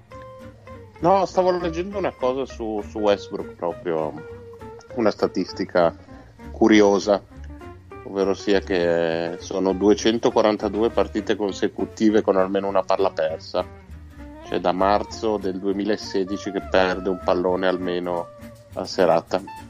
Ma eh, Non benissimo, non No. benissimo decisamente. Qualche... In generale non mi sta piacendo l'annata di Westbrook, anche se è un giocatore che grazie alla sua innaturale esuberanza riesce a essere positivo, mi sta piacendo molto poco. Che altro mi, mi aspetterei dall'allenatore di alto livello che riesca un po' in- a interrompere la tendenza in questo momento, mentre eh, io ho l'impressione che Oklahoma è stata messa benissimo in campo dal giorno 1, ma adesso stia facendo un po' fatica a far fronte ai problemi che sta attraversando nell'ultimo mese. Hanno qualche infortunio, Paul Giorgio ha un problema alla spalla, quello che vogliamo, però insomma stanno facendo un pochettino fatica, mi sembrano una squadra che quando va tutto bene viaggiano veramente da Dio, però fanno un po' fatica a ritrovarsi quando le cose eh, magari sono un po' in down fisiologico. Mi sembra la- l'opzione più probabile anche perché comunque sono una squadra che del fisico e dell'atletismo fanno il loro punto di forza. E verrebbe anche quasi da pensare che abbiano un po' tirato il freno a mano ma eh, gli sia un po' scappata eh, diciamo punto di mano eh, la questione. Anche perché adesso appunto si ritroverebbero un eventuale accoppiamento con i Warriors e non penso siano proprio così contenti a meno che non, non- non- non preferiscano incontrarli subito quando ancora magari devono ingranare le marce alte e magari stanno facendo la mossa più geniale della storia e noi non capiamo nulla, potrebbe anche essere. Chi lo sa? Bah, tendo.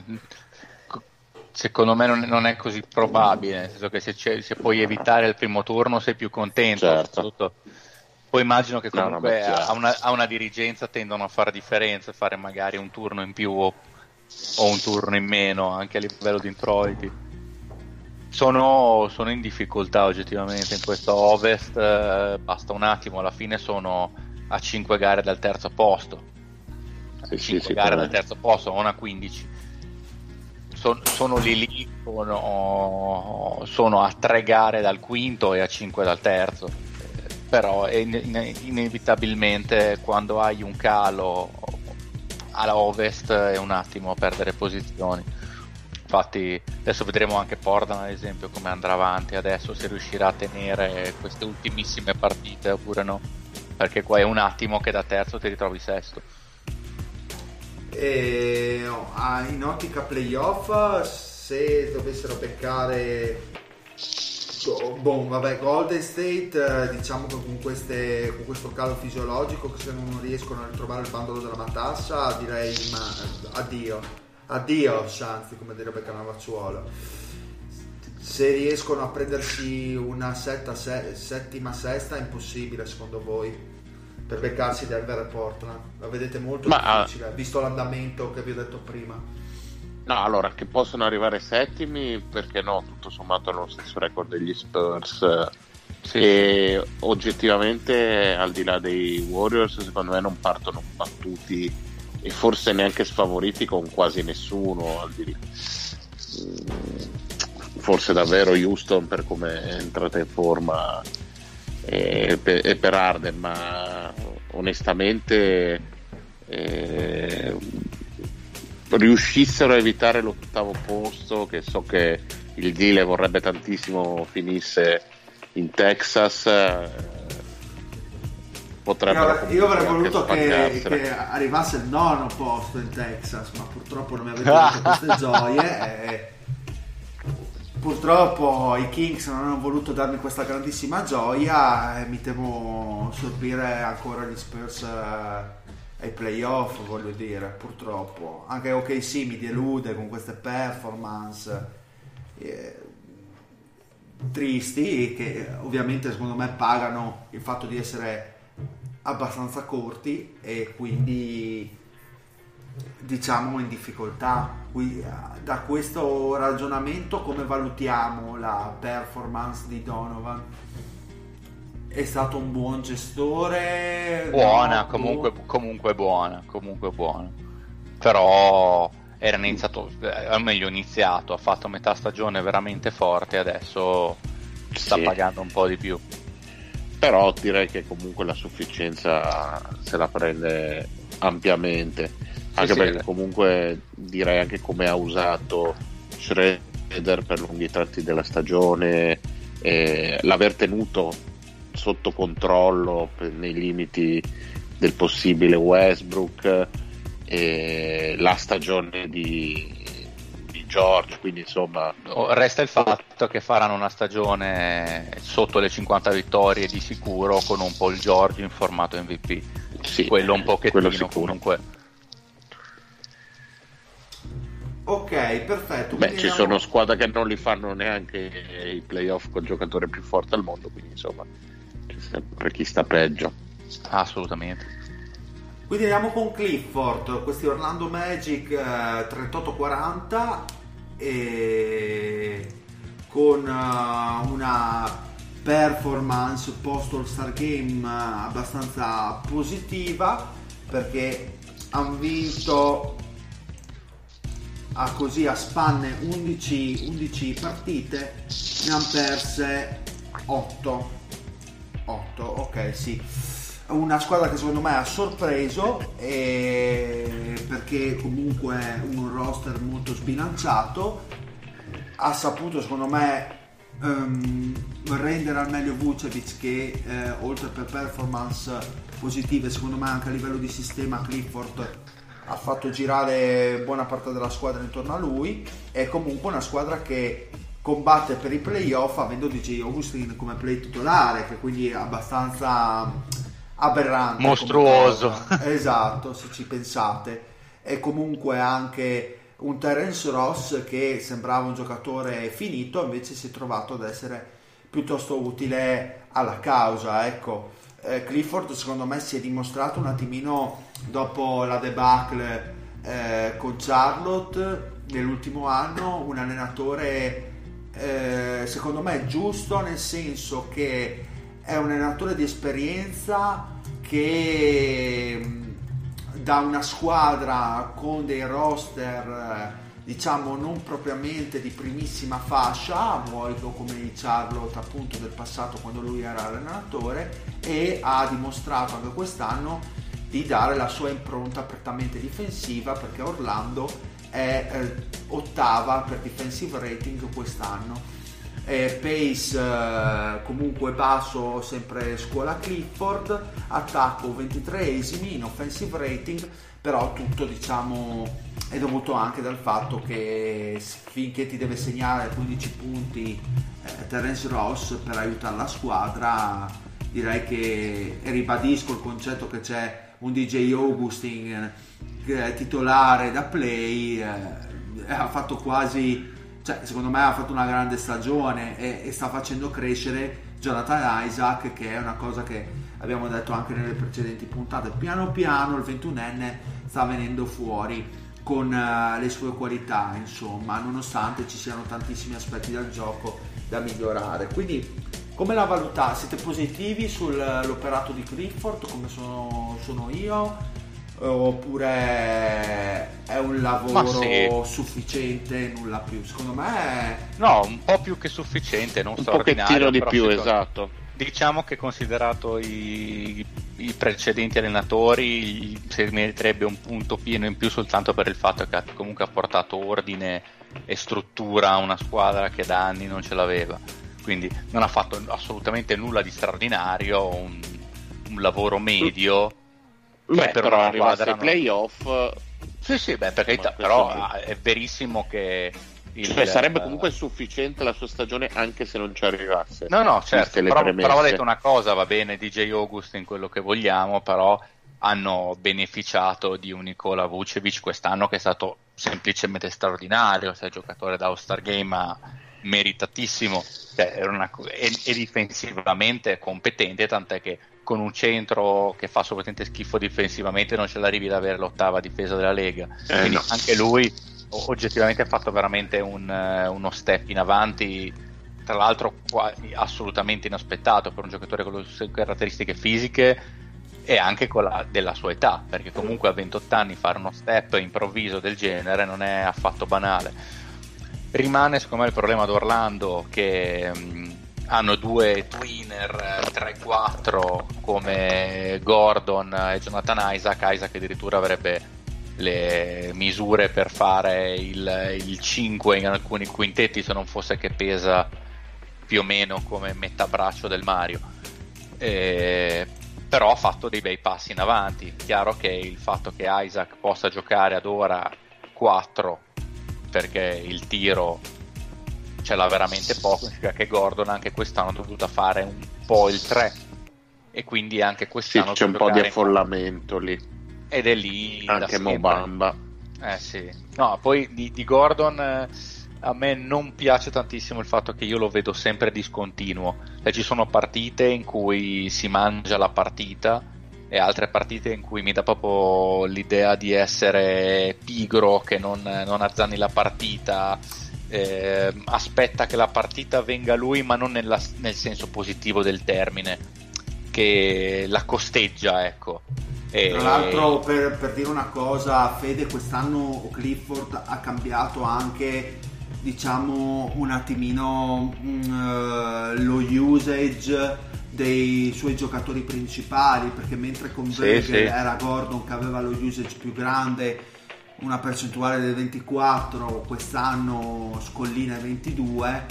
Eh, Clifford ha preferito un Vucevic in formato maxi dandogli anche molta più importanza nel suo sistema di gioco. Sì, beh, se l'è anche meritato, ovviamente. Se l'è anche meritato, però così. è cambiato un attimino diciamo la leadership in quello di Orlando e per ora sta dando i suoi frutti perché da 25 vittorie dell'anno scorso con Vogel eh, siamo oggettivo, arrivati oggettivo. A, a, questi che, che, che, a momenti arrivano ai playoff facendo... potrebbero, è vero che prima abbiamo uh, tutti noi detto che eh, vediamo Miami ai playoff, però eh, le ultime quattro partite di regular season di questi Orlando sono contro New York, contro Atlanta, che è vero gioca un, ultimamente un buon basket, ma è sempre Atlanta, contro Charlotte, che ha già perso le speranze quasi del tutto di andare ai playoff, e contro Boston, quindi potrebbe vincerne 3 su 4.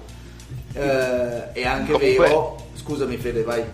No, no, finivo il discorso giusto su Gordon, che il, secondo me comunque rimane il giocatore ad ora che gli, fa, che gli dovrebbe far fare salto di qualità, perché Isaac è buono, però dovrebbe diventare un signor role player, mentre quello, l'unico che dovrebbe avere ancora qualche minima possibilità di diventare una, una star una co-star a fianco a Vucevic, se rimarrà, dovrebbe essere lui, solo che discontinuo in maniera incredibile, nel senso che se andiamo a vedere tipo a novembre ha tirato col 51% dal campo, il 38% da 3, che sarebbe perfetto, cioè ok, questo è diventato il giocatore che ci serve. A dicembre tira col 39% 40% dal campo, a gennaio col 45, poi il 42, poi il 43, anche dal tiro da 3, 38 a novembre, 41 a dicembre, crolla al 27% a gennaio, poi il 29 a febbraio, il 39 a marzo.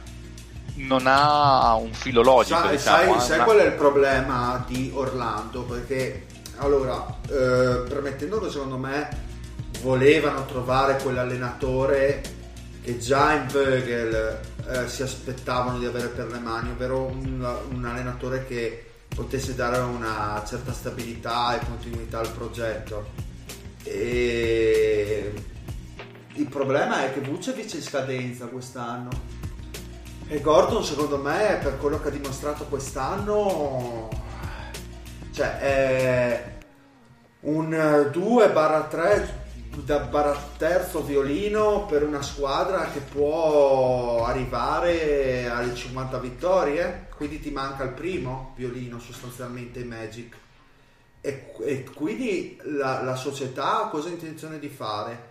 Rifirmare Vucevic per dire proviamo a prendere qualcuno da mettere vicino d'utile per arrivare ai playoff perché è quello che ci interessa dopo anni in cui siamo stati nella merda, gestione Ennigan eccetera o che cazzo facciamo?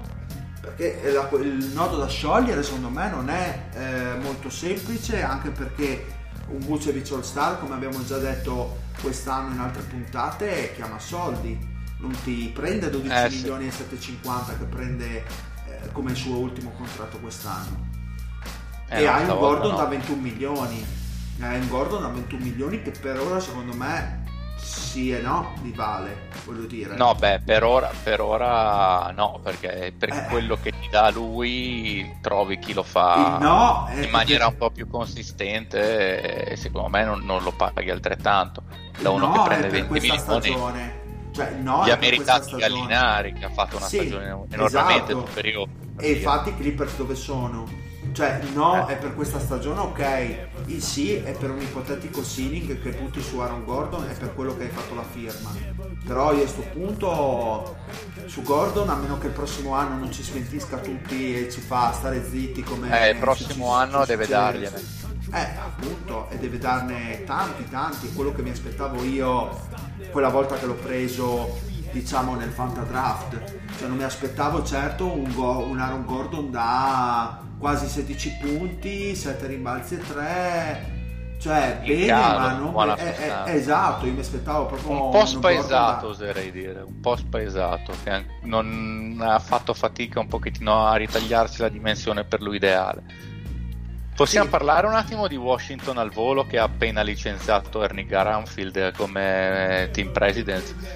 Vai, Ci godo come un infame. vai, vai. Ho finito di parlare, dovevano farlo molto prima. 15 anni gli han- l'hanno fatto stare lì.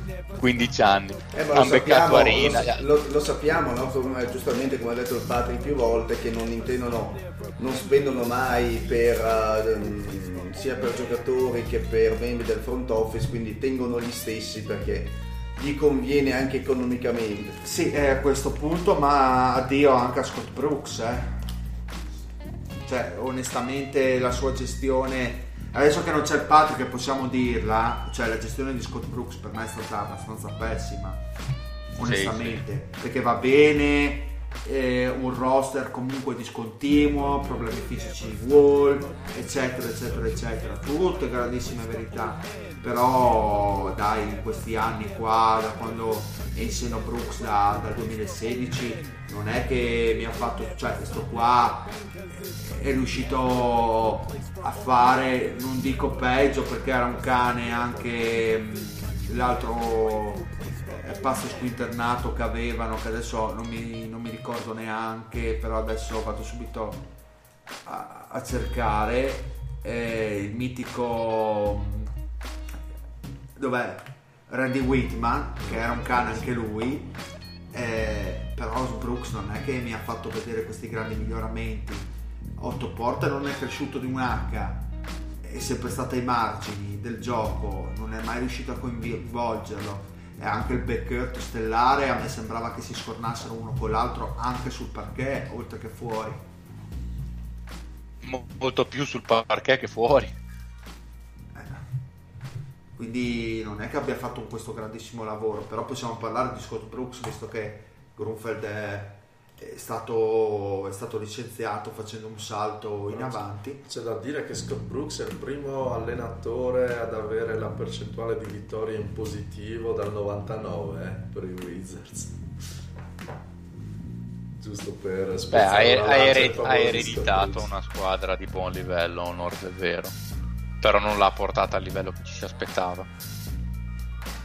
Anche per gli infortuni, senza dubbio. Cioè, due anni fa, quando l'ultimo anno da, da- di Wall ad alto livello, sicuramente erano un'ottima squadra. Però è stata un, un singolo anno e poi siamo ripiondati nella mediocrità e ancora più della mediocrità dal punto di vista tecnico perché ci sta, ti si, ti si rompe wall, non è colpa tua, però problemi di spogliatoio, instabilità da parte di un allenatore che è stato preso primariamente per dare proprio un'unità di spogliatoio che era famoso per quello, per essere un players coach.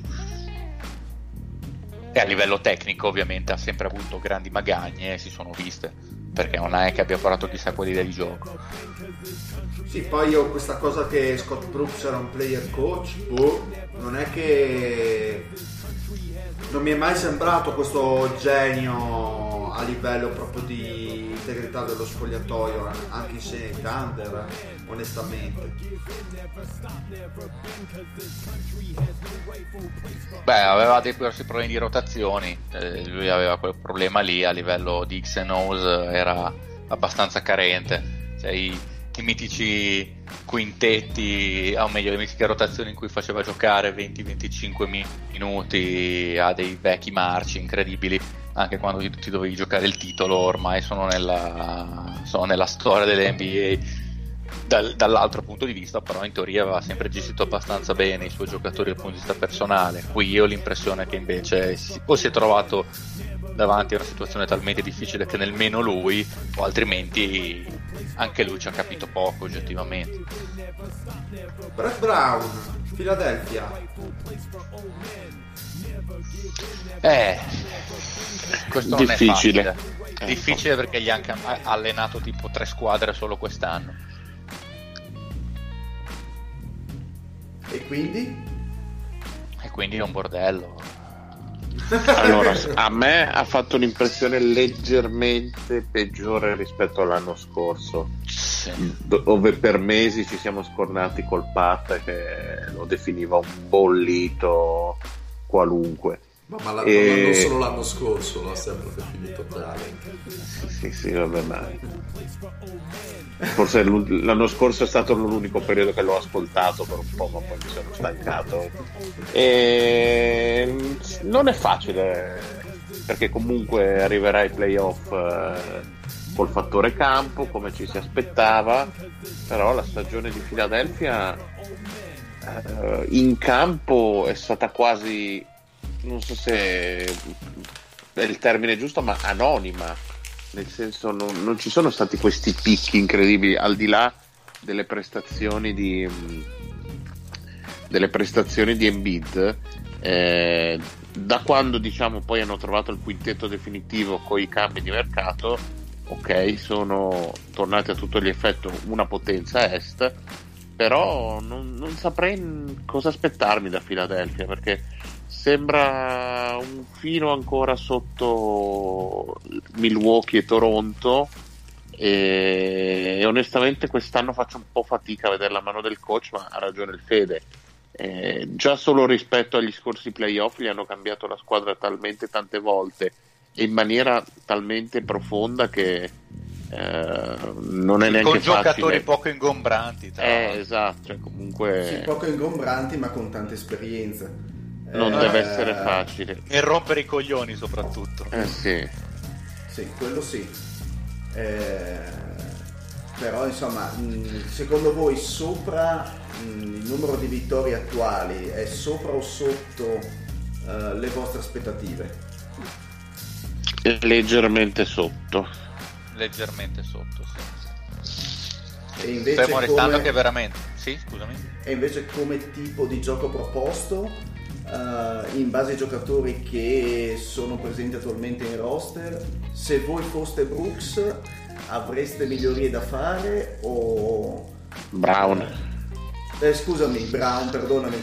Avreste migliorie da fare oppure eh, trovate Ah, in io qualche mi- modo Io mi sufficiente? affido a Embiid, chiudo gli occhi e spero che ci pensi lui, la verità.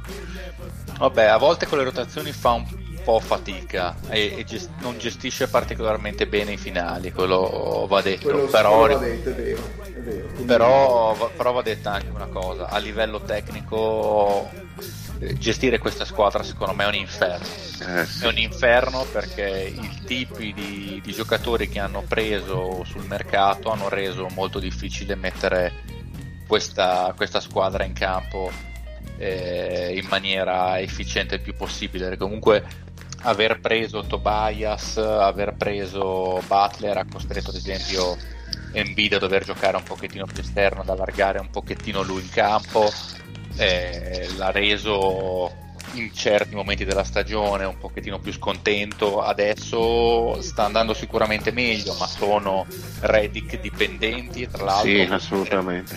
Sono assolutamente Redick dipendenti, hanno ceduto Shamet per prendere Tobias, per carità hanno fatto benissimo, però era, un- era il vice Redick che gli è tornato utilissimo in stagione, che gli tornerebbe utile anche in questo momento. E che torna utile ai Clippers in questo momento. Esatto. E hanno un eh, ovviamente dovendo avendo due giocatori che non c'erano inizio stagione che hanno bisogno di avere palla in mano. Ovviamente in alcuni casi eh, è Simmons ad avere problemi. e comunque veder giocare soprattutto i primi, soprattutto i, i primi quarti di partita. Simmons è strano perché praticamente lui palla in mano gioca solo la transizione spesso. Cioè lui si mette, lui fa, fa il pendolo praticamente in attacco, si mette sotto il, il prolungamento delle tacche, va da una parte e dall'altra e taglia. Che è e poi la palla in mano tendenzialmente ce l'hanno Tobias, ce l'ha Jimmy Butler, eccetera, eccetera. Poi sulla transizione, se prende rimbalzo oppure gliela passano, è lui che conduce transizione e fa punti facili così. Però, Non ovviamente, so se eh, l'avete, è una vostra impressione, ma forse quello che più eh, mi, mi turba un po' di- della situazione dei Sixers è, è che forse qua l'allenatore dovrebbe un attimino eh, provvedere è il fatto che questa squadra ha dei picchi eh, veramente molto alti, cioè eh, riesce a recuperare anche degli scarti importanti nel corso di un, magari un solo quarto, ma viceversa ha anche dei cali di concentrazione altrettanto vistosi. Eh, visto l- l'esperienza dei singoli giocatori, perché insomma il Tobias Harris, l'Embiid, il Butler, forse è proprio qua che mi sento di dare qualche colpo all'allenatore.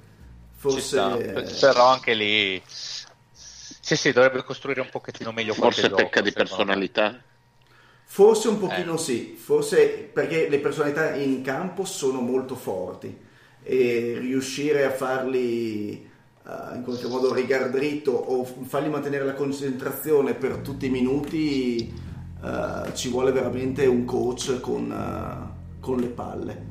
Forse qua manca un pochino, questa è la mia unica, l'unica pecca che io vedo sinceramente. Che era una No, cosa però che... sembrano una squadra. Vai, vai, vai Mario. No, dicevo, sembra proprio la classica squadra che alla prima difficoltà esplode e, e fa saltare tutto. Ecco, quello un po' eh, sul filo, ecco, sempre del, Della del polemica. disastro. Sì. Eh, sì.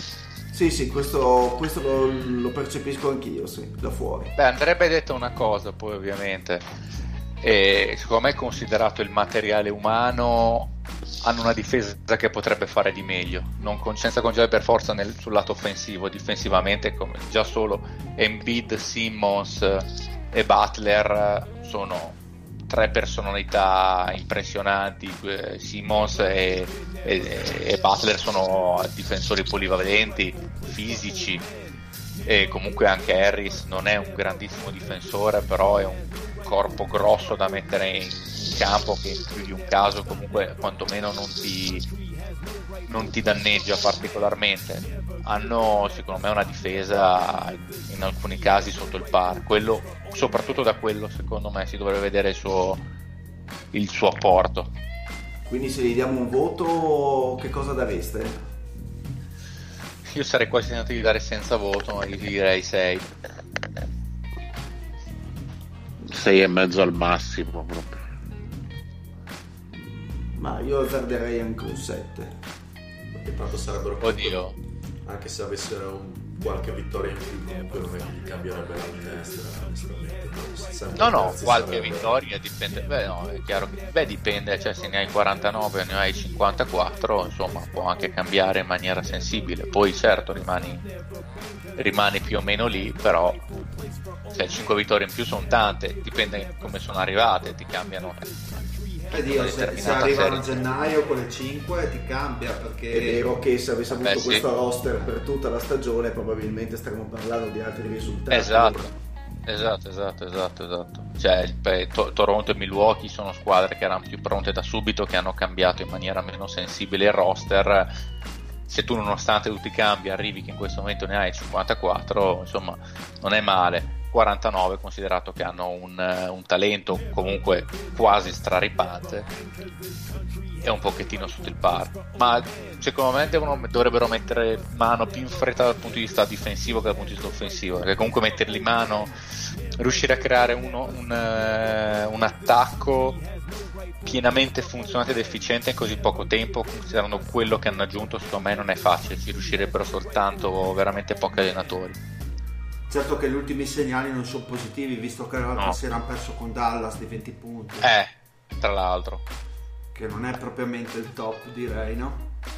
eh, anche, tendenzialmente. anche, anche in ottica playoff comunque da post trade eh, con eh, Tobias, eh, Tobias Harris in roster questi sono passati ad avere a febbraio un 6-4 eh, di vittorie e sconfitte e a marzo un 9-5 e i mesi migliori di, di Philadelphia sono stati gennaio con 11-4 tra l'altro un plus minus di, uno- di 8.1 e novembre 12 vittorie e 4 sconfitte con 3.7 di plus minus però novembre per me vale sempre quel che vale soprattutto nelle ultime stagioni sono sempre quelle- Sì, ah. quei mesi un, un attimino dove devi trovare la, la quadra a certe squadre quindi È che sembravano fatto una bella streak a un certo punto perché a marzo comunque avevano battuto i Pacers, avevano battuto i Bucks, avevano battuto i Celtics, sembrava avessero preso un bel abbrivio. Poi hanno fatto due L di fila contro gli Hawks e contro i Magic, poi adesso hanno perso contro Dallas. Squadra, oserei dire, erratica. Adesso hanno una schedule ridicola per chiudere la stagione, a parte Milwaukee, eh, hanno Atlanta, Chicago, Miami e poi di nuovo Chicago. Eh, direi una cosa abbastanza fattibile. Dovrebbero chiudere, secondo me, non dovrebbero potersi permettere di perderne più di una se vogliono quantomeno, quantomeno chiudere la stagione nella maniera corretta per essere in rampa di lancio per i playoff. Tra l'altro la cosa simpatica, vedendo un attimino, andando a cercare le statistiche, è che prima si diceva comunque che Philadelphia e Brett Brown hanno dovuto fare i conti con tantissimi cambi di line-up, soprattutto eh, per i titolari, ma aveva detto che tra scambi, scambietti e varie altre cagate hanno, hanno avuto in questa stagione ben 25 giocatori a roster, vabbè che... eh, Detto cazzo. sì, vabbè che voglio dire, il ventunesimo di questi è Amir Johnson con 10 minuti in saccoccia giocati, però 25 sono un botto, eh, francamente, un cazzo di esercito. Cazzo, sono tanti. Sì, di una squadra del calcio. Sì, sì, una squadra di calcio. Tra un po' questi qua hanno fatto una squadra di football, ancora un po'. Quindi, Oi, oi. quindi va detta che secondo me Brett Brown veramente, come avete detto voi, proprio nell'incipit della presentazione del suo operato è un po' ha pagato veramente lo scotto delle diverse trade che poi hanno portato Butler e Tobias. Quindi vedremo ai playoff cosa, cosa accadrà. Bene ragazzi, io direi che possiamo andare in conclusione. Eh, abbiamo ancora sei allenatori da fare, ma le facciamo la prossima volta, visto che siamo bolliti e queste presentazioni richiedono una certa agilità mentale che noi non possediamo a mezzanotte. Ma neanche alle 9 se per questo. Ma, ma alle 9 un po' meglio, ma perché poi ci sono il Nick Nurse del caso, Chris Snyder del caso, Popovic, Jürger, insomma ce n'è da parlare secondo me di altri allenatori, quindi ci prendiamo una parentesi anche nella Un'altra squadra puntata. dell'Arizona, no? Anche che non abbiamo. Ma, eh, no, non esiste quella squadra. Non esiste l'Arizona, tra l'altro. No, non esiste. È il Molise degli Stati Uniti. Esiste una, terra, pi- esiste una terra piatta senza l'Arizona, tra l'altro. Non esiste, va bene, parliamo la prossima volta, dai. Eh, diamo il risultato del eh, Get to Know. Giusto, me ne stavo dimenticando. Allora, il campione di ping pong è il Mario Brown. Via al mondo è la classica cosa da panza birra. No, ma soprattutto, soprattutto mi avevi dimenticato, cioè proprio ho dovuto anche proprio inserirmi al volo e dire ma se siete in cinque, No, ma- ma- perché? ma- cioè proprio sono- antisgamo. Mi sono trascritto l- di fretta le cose prima di iniziare la puntata. Ma e non serve che ti e- giustifichi. ho contato Eri. male. Ma tu, tu non hai bisogno di giustificazioni, No, tu sei soprattutto. Bene. Poi, Poi abbiamo il- l'uomo che va a schiacciare convintissimo al canestro appena presa palla, però schiaccia nel suo canestro, quello è lo zio. Lo Con la- sospettavo. E mi, e mi ricordo anche la gente che urlava dagli spalti. No, fermati, no, fermati proprio nel. perché hanno visto la decisione nei miei occhi, ma non ho voluto come sempre sentir nessuno. L'uomo che si è andato a ficcare nella neve, in tre metri di neve, ovviamente è il- lo- è Lorenzo, Lorenzo d'Arabia, L'uomo senza più un glande. il macho. Ma io avrei detto che era l'uomo del judo. No, io invece pensavo che questo qui sarebbe stato Letty, invece, non so perché. Ah, dici magari serata alcolica. No, io pensavo, Eh, a, sì. io pensavo a Mario. Tipo pensavo solussari dopo una, una ciocca di Cinar. Esatto. Pensavo, pensavo anch'io al Mario all'inizio, poi hanno detto l'uomo del detto quello è il Mario sicuro. Poi abbiamo... Comunque posso precisare che non era interregionale, ma era regionale. Cioè. Eh vabbè, ti ho dato anche qualche merito in più, potevi stare zitto. Cazzo, no? ma allora l'uomo del judo chi è secondo i Deomi? Scusate, poi non Beh, il dile. E Eh, invece l'uomo del judo sono io. Me lo sentivo. Il, deal è quello del karate. da- Esatto, ma sì. È l'uomo del fascismo. Sapete che quando Dila vede un E da quel momento ha cambiato le sue, le sue attitudini politiche da quel Ma giorno. dai, dile, eri cintura nera di karate. di semiconta, sì, ho fatto anche Beh, cazzo, e cos'hai contro i fascisti? Dovreste essere.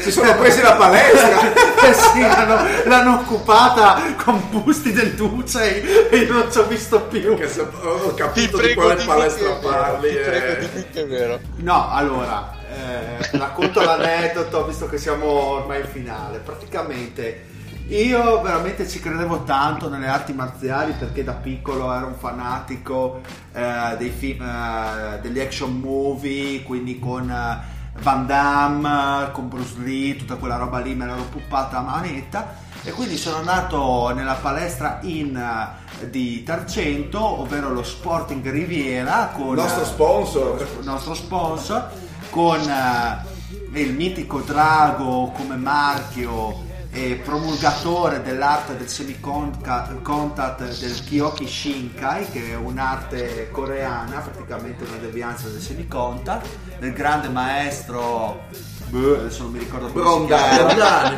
però, però- no, grande maestro coreano Ah. che tra l'altro è venuto a Tarcento in visita dispensando l'arte, l'arte Eh, Ma che marziale cazzo state a combinare? Che sta merda. eh sì, esatto. E il suo allievo me Ha diretto. messo un altro coreano a cazzo. Il suo, il suo- il suo- no, no, no, era proprio c'erano i quadri in palestra con lui che dava i diplomi, cioè era una eminenza del Kyoki Shinkai. Tra l'altro, non so, c'era il discepolo diretto dell'inventore dell'arte marziale. Del, Ah, era il sardo che faceva Krav Maga. può essere. Ah, grandissimo. E, e il suo disce- e il suo discepolo diretto del grande maestro del Pai Mei era appunto tale Macumba, ovvero il Marco Brondani. No, Macumba, soprannominato Macumba perché, perché lui aveva origini sudafricane e aveva imparato le arti appunto in una palestra sudafricana. Quest'uomo va detto che aveva un nome, un pseudonimo ridicolo, va detto che riusciva con un calcio a praticamente spostare un sacco, un sacco da box da una parte all'altra della palestra facendo praticamente una grandissima imp- impressione. Tirava un calcione alla Van e vedevi il sacco volare almeno 6 metri più in là della palestra oppure si Eh, divertiva a spaccare a mani nude 3-4 mattoni quindi per, per far capire il personaggio no? Eh, nel dubbio aveva ragione lui, insomma. Eh, direi proprio di sì, anche perché è un fisico della Madonna. E tu andavi in giro per la palestra a tirare pugnazzi ai busti del Duce. Eh, no, eh, i cosa busti del Duce. Allora, cosa No, succede? li aveva portati lui tutti. No, no, no, no, cosa succede? Che all'inizio era praticamente la palestra era piccola, c'erano pochi allievi, quindi era anche figo se ci credevi nell'arte marziale, insomma, era anche bello andarci. Il problema è che ovviamente cominciati i primi incontri abbastanza importanti, cominciate di determinate cose anche a livello espositivo con varie dimostrazioni eccetera, la palestra ha cominciato a ingrandirsi, purtroppo ovviamente l'arte marziale in sé fa praticamente da fascino ai famigerati fascisti palestrati che hanno QI del 20% e quindi la palestra si è diciamo riempita di gente con eh, tatuata decima mass eh, dall'altra l'aquila nazista chi aveva invece il busto del duce e quindi il giovane Dile che mal sopportava già in gioventù il Fest decise di passare i suoi pomeriggi a giocare alla play e a mandare a Ramengo tant'è che il Macumba poi alla fine Il famoso maestro, gran maestro. è andato da mia madre a pregarle di farmi ritornare in palestra perché ero comunque facevo incontri eh, eccetera eccetera quindi vedeva in me un piccolo Steven Seagal che però purtroppo è rimasto dentro di me non Eh, ha- Sono ri- sono rimasti un solo i capelli. Benito, se avessi continuato lì. Eh sì, eh, sarei diventato un- proprio quelli che vanno in giro con la macchina. Sì, Con la macchina a gridare viva Casa Pound, eh, votate MSI, hanno Andava di moda Forza Nuova, forse ai tempi. Sì, vabbè, casa- sì, beh, non c'era neanche Non Forza c'era Nuova, Casa c'era Pound, forse. al massimo c'era Almirante, il nostro, nostro maestro, andiamo avanti così, una roba di La questo tipo. Sì, ma poi la cosa brutta è che ovviamente quando trovavi il palestrato fascista, dico dai facciamo un incontro, a mani nude, senza quattoni, dai, diamoci le piglie per davvero. Spaccarsi la faccia. Sì, sì, c'erano veramente degli invasati di proporzioni colossali. E dopo prendiamoci la piscina. Sì, sì, ma follie. Però tra l'altro, cioè, era talmente dentro qua il concetto dell'arte marziale che quando tu dovevi passare di cintura, facevi eh, praticamente questo, eh, questo ritrovo, diciamo, che era, gio- che era di due giornate, dove c'era lo studio dell'arte marziale pratico, poi c'era lo studio dell'arte marziale, fra virgolette, teorico, quindi con vari saggi, eccetera, dove non dovevi mangiare, era vietato mangiare, adesso non mi ricordo come si chiamavano questi, questi ritrovi, non mangiavi e bevevi praticamente tè verde nell'arco di tutta la giornata, quindi immaginatevi le cose in un bagno. C'è un buco dello stomaco anche incredibile. Sì, sì, comunque magari potremmo mandare un video, che ci abbiamo un video del Macumba con suo figlio. ne abbiamo tanti Una- una- video un'altra, persona, un'altra persona che spero che non ascolti il podcast delicatissimo, delicatissimo no? che viene intervistato in un incontro eh, professionistico di arti marziali ed è tutto un dire con lui che parla praticamente il tipo gli fa l'intervista in inglese e l'altro gli risponde in Eh, friulano E il padre traduce. il padre traduce, no? E, e una delle scene è il tipo che gli chiede in inglese: Ma allora com'era il tuo avversario? E il figlio che dice al padre: Qui ho letto sto qua, ho letto sto qua. Ecco, l'ho trovata subito. La posterò intanto sul gruppo dei Deoni. Esatto. Come, Già come- esatto, come preambolo e poi nel gruppo Telegram per capire di che cosa stiamo parlando. Quindi andiamo avanti con le soluzioni. No, invece volevo dire del judo perché era stata una cosa particolare Ok. perché mia madre eh, voleva io ero magrissimo quando ero bambino pesavo veramente 10 kg bagnato E per farmi mettere su, screzzare un po', massa. un po' di massa, mi ha iscritto a judo, ci andavo ovviamente contro voglia, mi faceva veramente cagare, però mia madre mi forzava ad andarci, io facevo gli allenamenti così con uno scazzo incredibile. Arriva il giorno della prima gara, ovviamente il maestro mi dice, io non volevo gareggiare, il maestro però mi dice, "Edi, gareggiano tutti, te non è che puoi stare lì seduto, dai cazzo mi organizza un incontro solo che io ero il più piccolo. Quindi io ho fatto un incontro con un ragazzo più grande avrò avuto 7-8 anni. Mi fa l'incontro con uno di 10 anni con il mio scazzo totale. Che era già ben... Che era- arrivato proprio tipo mani in tasca. Allora, Hai allora, battuto con le mani in tasca. mi è, mi è arrivato questo qua più grande, però quando sei lì che diventa tutto ufficiale con l'arbitro che ti fa devi, devi cominciare a... che cazzo era stato Giovanni e Giacomo? Esatto. Gundai! Eh sì, ti, ti sale- mi è salita l'adrenalina a mille e comunque questo ragazzo qua sono riuscito a atterrarlo più volte delle volte che mi ha atterrato lui, quindi ho vinto. Eh, no, con- abbiamo finito ai punti. Eh, arriva mia madre correndo, proprio fa invasione del, del tappeto, mi abbraccia e ma vedi che sei bravissimo. In Giappone ti avrebbero, l'avrebbero decapitata sul posto per avere... Sì, ma no, sai com'è mia mamma? Mi fa, "Sai, sei bravissimo, vedi, adesso se ti impegni potrai, potrai diventare bravissimo ancora di più. E ho guardato La mia Bibbia madre, del judo. mia madre l'ho guardata negli occhi, è tornato ovviamente l'adrenalina è passata, è tornato l'adrenalina a scazzo, dico mamma. Il judo mi fa cagare. Io Tua mollo. madre è morta un po' dentro, La mia, la mia madre sì, eh, non, l'ha presa molto bene, ma io ero contento che non ho mai più messo piede nella palestra. Sul tatami. Esatto, Beh, quindi ti sei ritirato con un 100% Sì. perfect 1-0. esattamente. Che uomo. Sembrava una storia da Patrick questa, eh. Sì, abbastanza. Infatti ci vuole Patrick tranquillo. Ma l'unica, l'unica- l'unico sport che ha fatto il Patrick è stato, io ricordo, il, il basket. E, loser. anche, e- e anche il basket, secondo me, seguiva un po' gli insegnamenti di Iverson perché agli allenamenti non veniva. Quindi, Ma senza il talento però. Eh, fa freddo fuori, che sei pazzo con gli allenamenti, insomma, Piove, non si completamente. esce quando non esiste piove. proprio. No, perché a- alla fine veniva solamente perché c'eravamo io, lo zio e un altro nostro amico, quindi veniva lì per fare per far presenza più che altro, perché parlava.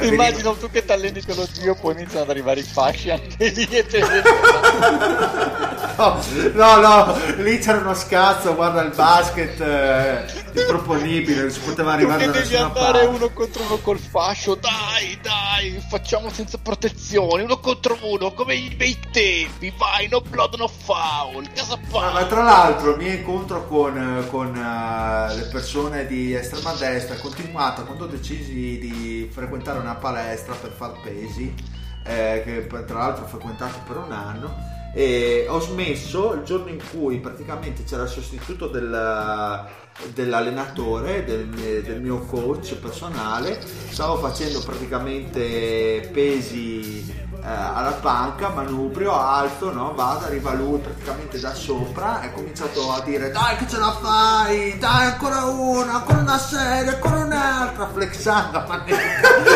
no?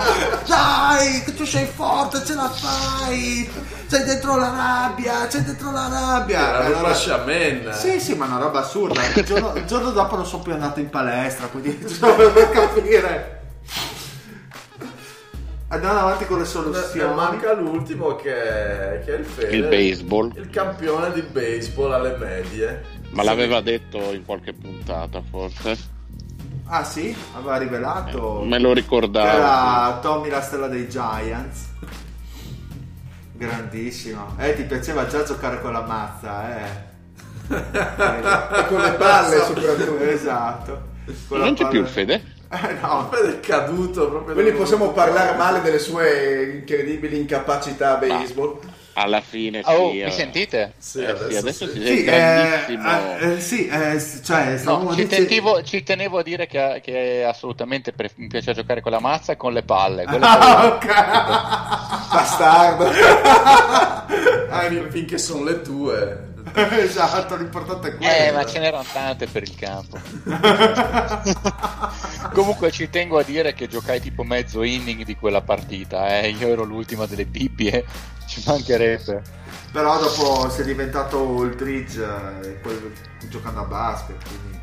In realtà giocavo da tre, quindi di Aldridge non avevo granché, poi mi sono fatto il crociato in una maniera totalmente imbecille e poi ho dovuto fare il tuo classico centro alto 1,83 che prendeva 15 cm da chiunque altro perché non avevo più la mobilità per fare altro e lì diventai una specie di Aldridge ma solo con il culone.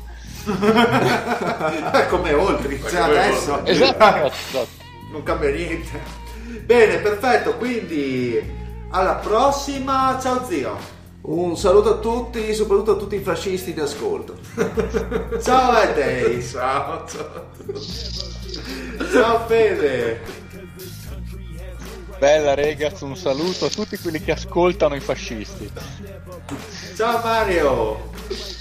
Un saluto a tutti, in special modo al Pat che è stato campione di tutti e sei gli sport che noi abbiamo praticato. Vabbè, questo è, questo è chiaro. Questo E lui è stato il campione solo dell'essere fascista e e l'abbiamo bollito per quello, maledetto. E non è un piru piru lui. Eh, Non è un Montemagno. esatto. E un Beh, saluto anche l'unica dal cosa buona che gli puoi dire. Un saluto anche dal Dile e alla prossima. Every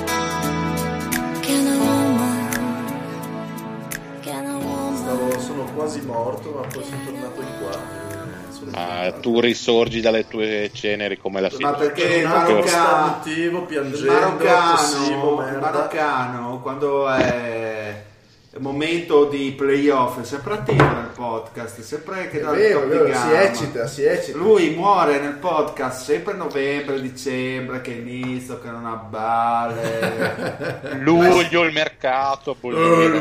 Ma Lui- eh, beh, esatto, il No, mercato. poi c'è il draft che No, insomma- solitamente io mollo dopo il draft perché Eh. a me degli scambi scambiotti non me ne frega veramente un cazzo.